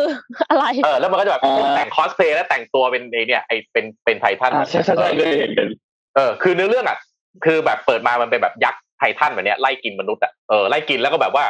เออกินแบบไม่มีเหตุผลอะไล่กินแบบกินทำไมก็ไม่รู้เขากินแล้วก็คายออกมาเออกินกินกินกินมนุษย์ให้หมดโลกไปเลยอะไรเงี้ยเออมันก็ดูแบบมีแค่นั้นอะแต่แบบพอเขาพอมันอ่านไปเรื่อยๆอะกลายเป็นว่ามันเป็นเรื่องการเมือง การปกครอง ที่แบบว่ามันมีมันมีคนสองประเทศอะ คือเอลเดียกับมาเลย์อะที่มันเกลียดกันแบบ เกลียดแบบเข้าไส้เลยอะเกลียดกันแบบว่า อารมณ์เหมือนแบบเอ่อยิวกับนาซีอะไรทำนองเนี้ยเอออมแล้วก็แบบมีความสลับซับซ้อนแบบเยอะมากอะ แล้วก็คนเขียนเนี่ยนะแบบเรียกว่าโคตรจะมีวินัยเลยอะเดือนละตอน มาทุกเดือนเดือนละตอน เออ แบบตลอดอ่าตลอดทำนะเออ แล้วก็เมื่อ อาทิตย์สองอาทิตย์ที่ผ่านมา มันมีตอนมันมันตอนถึงตอนจบ เออ แล้วตอนจบมันคือแบบว่ามันแบบบางคนก็ด่านะแบบเอ้ยจบงี้เนี่ยบางคนก็บอกโอ้โหโคตร peak อะไรเงี้ย คือต้องต้องไปดูเองนะมันเป็นการ์ตูนที่เรียกว่า มันไม่ใช่แฟนตาซีอย่างเดียวอะแต่มันมีความลึกแล้วก็ plot twist มีความแบบไอ้นี่หักหลังคนนี้การ์ตูนมังงะญี่ปุ่นนะเราจะรู้อยู่แล้วว่าโอ้โหเนื้อเรื่องบางคนนี่แบบใช่ใช่โอ้โหใช่ใช่มันคิดมาได้ไงเนี่ยเป็นมังงะไหน เออ plot twist แล้ว twist อีกอะไรเงี้ยเออเนี่ย Attack on Titan เนี่ย ดังมากจนจนแบบว่า เอ่อจำนวนก๊อปปี้ที่ขายนะ ขายไปมากกว่าร้อยล้านเล่มอืมเออร้อยล้านเล่มนี่สิ้นปี2019ด้วยนะยังไม่นับปีที่ผ่านมาแล้วเนี่ย จบแล้วด้วยเนี่ยคือไม่ใช่อันนี้การ์ตูนไม่ที่ใช่ให้อันนี้เด็กผมบอกอ่านอะ เป็นการ์ตูนให้ผู้ใหญ่อ่าน ใช่ไหมเด็กคะอ่านได้ เด็กอ่านได้แต่ว่าแบบเขาก็จะไม่อาจจะจิเก็นตตนาไงคืออย่างนี้มันอาจจะจินตนาการไม่ออกว่า ทำไมคนเกลียดกันเพราะการปกครอง เพราะความเชื่อทางการเมืองที่แตกต่างกันอ่าอ่าอาจจะจินตนาการไม่ออกนะดาดาพี่ขอกลับมาลูกอันนี้มันอีกเรื่องมันอีกเรื่องหนึ่งเออคนอาจจะจินเออถ้าเด็กอายุน้อยๆมากๆอะอาจจะแบบดูดูความสนุกของแบบพล็อตทวิสดูว่าไอ้คนนี้ทำไมมันไม่ชอบคนนี้ไอ้คนนี้มันหักหลังคนนี้ แต่อาจจะจินตนาการไม่ออกนิดนึงไงว่าเอ๊ะเออทำไมคนไอ้มาเลกับเอลเดีย เนี่ย มันเกลียดกันได้ขนาดนี้ เออดูสิไม่สามารถเอมพัตไตส์ได้ว่า การที่ใช่ความเกลียดมันฝังรากลึกขนาดนี้เนี่ยมันเป็นยังไง เออดูเสร็จแล้วแบบย้อนกลับมาดูเลย เออ แบบบางทีแบบเกลียดกันด้วยลัทธิความเชื่ออะไรบางอย่างเนี่ยนะแบบ มันมันมันบางทีตั้งคำถามเลยอะเกลียดกันไปเนี่ย เออที่มาจริงๆอะ ที่มาก็ที่มาเดียวกันอะเออไอคนสองประเทศเนี่ยสุดท้ายมันคือแบบ มันเคยเป็นแบบคนอืมคนประเทศเดียวกันมาก่อนอะไรทำนองเนี้ยเออเกลียดกันไปทำไมวะอะไรเงี้ยเออเป็นมนุษย์เหมือนกันอะเออแล้วก็แบบ อะอะอันนี้ไม่ได้ไม่ได้ไม่ได้อะไรนะ ไม่ได้ไม่ได้สปอยนะคือแบบว่า คือคือไอไอสุดท้ายเนี่ยไอไม่ใช่สุดท้ายอะมันก็การ์ตูนมันก็ค่อยบอกว่าไอไททันเนี่ยมันก็คือมันก็คือเป็นคนเอลเดียนั่นแหละ ที่ถูกที่ถูกเหมือนกับถูกทำให้กลายเป็นยักษ์แล้วก็ไปไล่กินคนเอลเดียด้วยกันเองที่อยู่ในกำแพงอะไรอย่างเงี้ยแล้วก็มีเหตุผลทางการเมืองว่าทำไมต้องเป็นอย่างนั้นโอ้แฮชแท็กมันลึกมากค่ะอืมลึกลึกเป็นการ์ตูนที่แบบคิดในใจเลย แล้วเขาบอกว่า พยายามคิดพล็อดขนาดนี้ได้ไง ว่าวันวันๆนี่ทำอะไรอย่างอื่นบ้างว่านั่งคิดพล็อดขนาดนี้อะไรเงี้ยเอานี่เขาอาชีพที่ใช่ของเขามันแบบ เหมือนร้อนมีความร้อนล้อสถานการณ์ของแบบเรื่องการเมืองเรื่องอะไรอย่างนี้ด้วยเนี่ยในเรื่องเนี้ยก็คือนนท์เองไม่ได้ดูหรอกแต่เดี๋ยวว่าจะดูเหมือนกันเพราะว่านนท์อะ ชอบอ่านหรือชอบดูอะไรที่มันจบแล้วอะตอนเนี้ยพอพอพอโตขึ้นอะจะชอบดูอะไรที่มันจบแล้วอะซีรีส์ก็ต้องรอให้มันจบก่อน ถึงจะค่อยดูใช่ไหมอย่างเงี้ยแล้วชอบจะได้รวดเดียวเดียวจบ กลัวกลัวกลัวไปค้างตรงกลางแฮะกลัวแบบกลัวแบบว่าเฮ้ยใช่กำลังสนุกปั๊บเอ้ามันแบบต้องรอตอนต่อไปนี่คือแบบจะอื้อหือนิดนึงเลยลงแดงใช่ไหมคะแล้วมีประสบมีประสบการณ์ไม่ดีกับเรื่องหนึ่ง Hunter x Hunter ไม่เคยไม่รู้มีใครเคยอ่านไหมว่าการ์ตูนเรื่องเนี้ยมันแบบมันสนุกมากอะแล้วพล็อตทุกอย่างมันดีมาก การเดินเรื่องทุกอย่าง แล้วแบบสเกลของตัวละครความเก่งของตัวละครมันมันไม่ห่างกันมันยังมีความแบบ ตัวนี้โกงแต่ก็โกงแบบแพ้อันนี้อะไรเงี้ย มันเลยแบบผมสนุกมากเรื่องนี้แต่ปรากฏว่าคนคนเขียนเนี่ย ไม่ค่อยสบายก็เลยพักการเขียนไปแล้วโหเสียดายมากเรื่องนี้แบบ มันค้างอะ มันค้างอะเหมือนโดราเอมอนเลย นี่เหมือนเรื่องนี้ รู้จักเรื่องนี้ไหมเบอร์เซิร์กเคยได้ยินไหมเรื่องเบอร์เซิร์กเคยได้ยิการ์ตูนมันจะนะดักดักหน่อยอะมันดังมากมันดังมากในช่วงประมาณแบบยี่สิบปีก่อนแล้วแบบ มันแบบมันดังมากแล้วแบบเนื้อเรื่องมันแบบมันปวดปวดนิดนึงอะ คนเขียนตายโอ้เออแบบยังไม่จบอะแล้วแบบเรื่องมันแบบ peak อะกำลัง peak อ๋อเบอร์เซิร์กตายโอเค เออแบบคือแบบโคตรสงสารคนติดตามอะคือแบบกำลังมันๆอะคนเขียนแบบเสียชีวิตอะไรเงี้ยเออ จริงๆ ตอนนี้คนที่อ่านโคนันก็กำลังลุ้นอยู่นะคะ ว่าเมื่อไหร่จะขึ้นปสองนะคะ คือมีคนบอกว่าถ้าโคนันขึ้นปสองถึงจะตายตาหลับ เออใช่ อีกอ่าอีกเรื่องหนึ่งนะ บากิไม่รู้เคยได้ยินกันบ้างหรือเปล่าตอนนี้กลายเป็นมังงะที่อยู่บนซีรีส์ด้วยนะฮะบากิก็เรียกว่าเป็นถ้าภาษาญี่ปุ่นก็การ์ตูนเคคือการ์ตูนกล้ามๆอะแบบสู้ๆกันอะไรเงี้ยบากินี่ เอ่อถ้าพี่เข้าใจไม่ผิดนะสามสิบปีแล้วอะตอนนี้มันยังเขียนอยู่เลยอะคือแบบยาวนานมากอะยี่สิบห้าปีอย่างต่ำอะเออแล้วมันาาเกี่ยวกับมาอะไรอะคะมันจะเป็นแบบมันจะเป็นเรื่องของแบบ เอ่อเอ่อนักสู้ที่แบบว่าพ่อเนี่ยเก่งมาก แล้วลูกก็เลยแบบอยากจะอยากจะเก่งกว่าพ่อ ขอเก่งกว่าพ่อไม่ต้องเก่งกับใครก็ได้ ขอเก่งกว่าพ่ออย่างเดียวอะไรเงี้ยแล้วในในเรื่องมันจะตลกมากอะมันจะแบบว่า มันจะมีแบบว่าโดนัลด์ทรัมป์เนี่ยต้องมาพ่อพ่อของบากิเนี่ย ชื่อฮันมะยูจิโร่นะแบบเป็นเอ่อสิ่งมีชีวิตได้รับการขนานนามว่าสิ่งมีชีวิตที่แข็งแกร่งที่สุดบนปัตตภีเป็นที่มาของฉายาท่านชัดชาติอ๋ออ่ารัฐมนตรีสอสอรัฐมนตรีที่แข็งแกร่งที่สุดประจำปีมาจาก คันมะยูจิโร่อ่านี่แต่หลายคนอาจจะไม่รู้อ่าซินโดนีมนี้มาจากเรื่องนี้นะครับ ก็เลยเอ่อทางบากิเนี่ย ลูกอยากจะเก่งกว่าพ่อ ก็เลยแบบไปฝึกฝนไปนู่นทุกอย่างและในเรื่องนี้มันก็แบบว่าโดนัลด์ทรัมป์โจไบเดนอะไรเงี้ย ต้องมาสวามิภักดิ์กับฮันมายูจิโร่ด้วยนะ ต้องมาแบบกล่าวคำสาบานมีแบบนั้นว่าจะสวามิภักดิ์ต่อฮันมายูจิโร่อะไรเงี้ยเออ ก็ก็แบบมันจะเป็นการ์ตูนแบบว่าเลือดเลือดสาดโหดๆนิดนึงลายเส้นก็จะโหดๆนิดนึง แต่ว่าค่อนข้างได้รับความนิยมสูง ก็เลยกลายมาเป็นเอ่ออนิเมะบน Netflix ด้วย ไปดูกันได้ถ้าชอบกล้ามๆนะครับ อืมแต่ตลกมากที่มีโดนัลด์ทรัมป์อะใช่คือมีมาตั้งจากแต่ไหนโอบามาเลยเออนี่นี่ตลกดิมีอีกเรื่องหนึ่งที่ตอนนี้กำลังบูมอยู่ใน Netflix มากก็คือ The Way of the Househusband เอาโปสเตอร์ขึ้นมาให้ดูครับ คือมันเป็นอืมการ์ตูนที่แบบเหมือนประมาณว่าเนี่ยมันจำชื่อไม่ได้แล้วก็เพิ่งดูไปสองตอน เป็น อดีตยากุซ่าแล้วได้ฉายาของมันคือแบบเป็นอมตะอะไรเงี้ย ไม่มีใครจัดการได้อะไรเงี้ย แต่ว่าสุดท้ายผันตัวออกมาเป็นพ่อบ้าน full-time แล้วแบบว่ามันตลกมากอะมันเป็นแบบการ์ตูนแบบ plot twist รุนแรงเป็นการ์ตูนแบบเออเป็นแบบ twist นิดนึงอะแล้วก็เป็นการ์ตูนที่แบบว่า คือมีโอเคมันมีพากย์ไทยด้วยอยู่ใน Netflix แล้วแล้วพากย์พากย์โอเคอะไม่ได้พากย์แย่เลยคือพากย์ดีตลกมากอะดูคลายเครียดเลยถือว่าโอเคเลยตอนนี้มันมีรู้สึกจะมี ห้า episode มั้ง season แรกแล้วก็เขาประกาศว่าจะทำใน episode ที่สองแล้ว มันอารมณ์เหมือนประมาณแบบการ์ตูนสี่ช่องอะพี่พี่นึกนึกการ์ตูนช่องออกมาที่เป็นแบบที่มันแบบว่าจบในสี่ช่องอะเหมือนเวลาเราอ่านขายหัวเราะประมาณนั้นแหละแล้วมันจะเป็นพล็อตแบบนั้นแหละจบแบบแค่สี่ช่องแล้วก็จบ แล้วมันก็จะเป็นตอนสั้นๆสั้นๆสั้นๆต่อต่อต่อต่อกันอะไรเงี้ยตลกตลกมากเป็นแบบการ์ตูนตลกมากสนุกมาก อืมอ๋ออันนี้ก็ดี เพราะว่าอ่านอ่านแป๊บเดียวเหมือนกับว่าถ้าสมมติว่ากำลังเครียดเราก็คือใช้เวลาแป๊บเดียวอ่านอ่านเสร็จอารมณ์ดีอารมณ์ดีเสร็จเข้าห้องประชุมได้ อืมใช่ใช่ใช่ดูดูเดียวดูแป๊บเดียวสบายสบายเลยตลกมากชอบที่ให้อีกเรื่องหนึ่ง One Punch Man เคยได้ยินเรื่องนี้ไหมเคยได้ยินสนุกมากเออ One Punch Man พี่ส่งรูปเข้าไปเมื่อกี้แบบดาวเอาขึ้นนิดหนึ่งฮะ One Punch Man เนี่ยมันเป็นเรื่องแบบเป็นฮีโร่คนหนึ่งอะที่แบบ เก่งมากๆแบบเก่งที่สุดในแบบจักรวาลแล้วอะไรเงี้ยคือ คือชื่อเขามันมาจากที่แบบว่า คือต่อยครั้งเดียวเนี่ยศัตรูตายหมดแล้วมันจะสนุกอะคะมันไร้เทียมทานขนาดนั้น โอ้โห น้องเอ็มต้องไปอ่าน คือมันมันต้องไปดู เออมันสนุกตรงที่ว่ามันมีอนิเมะด้วย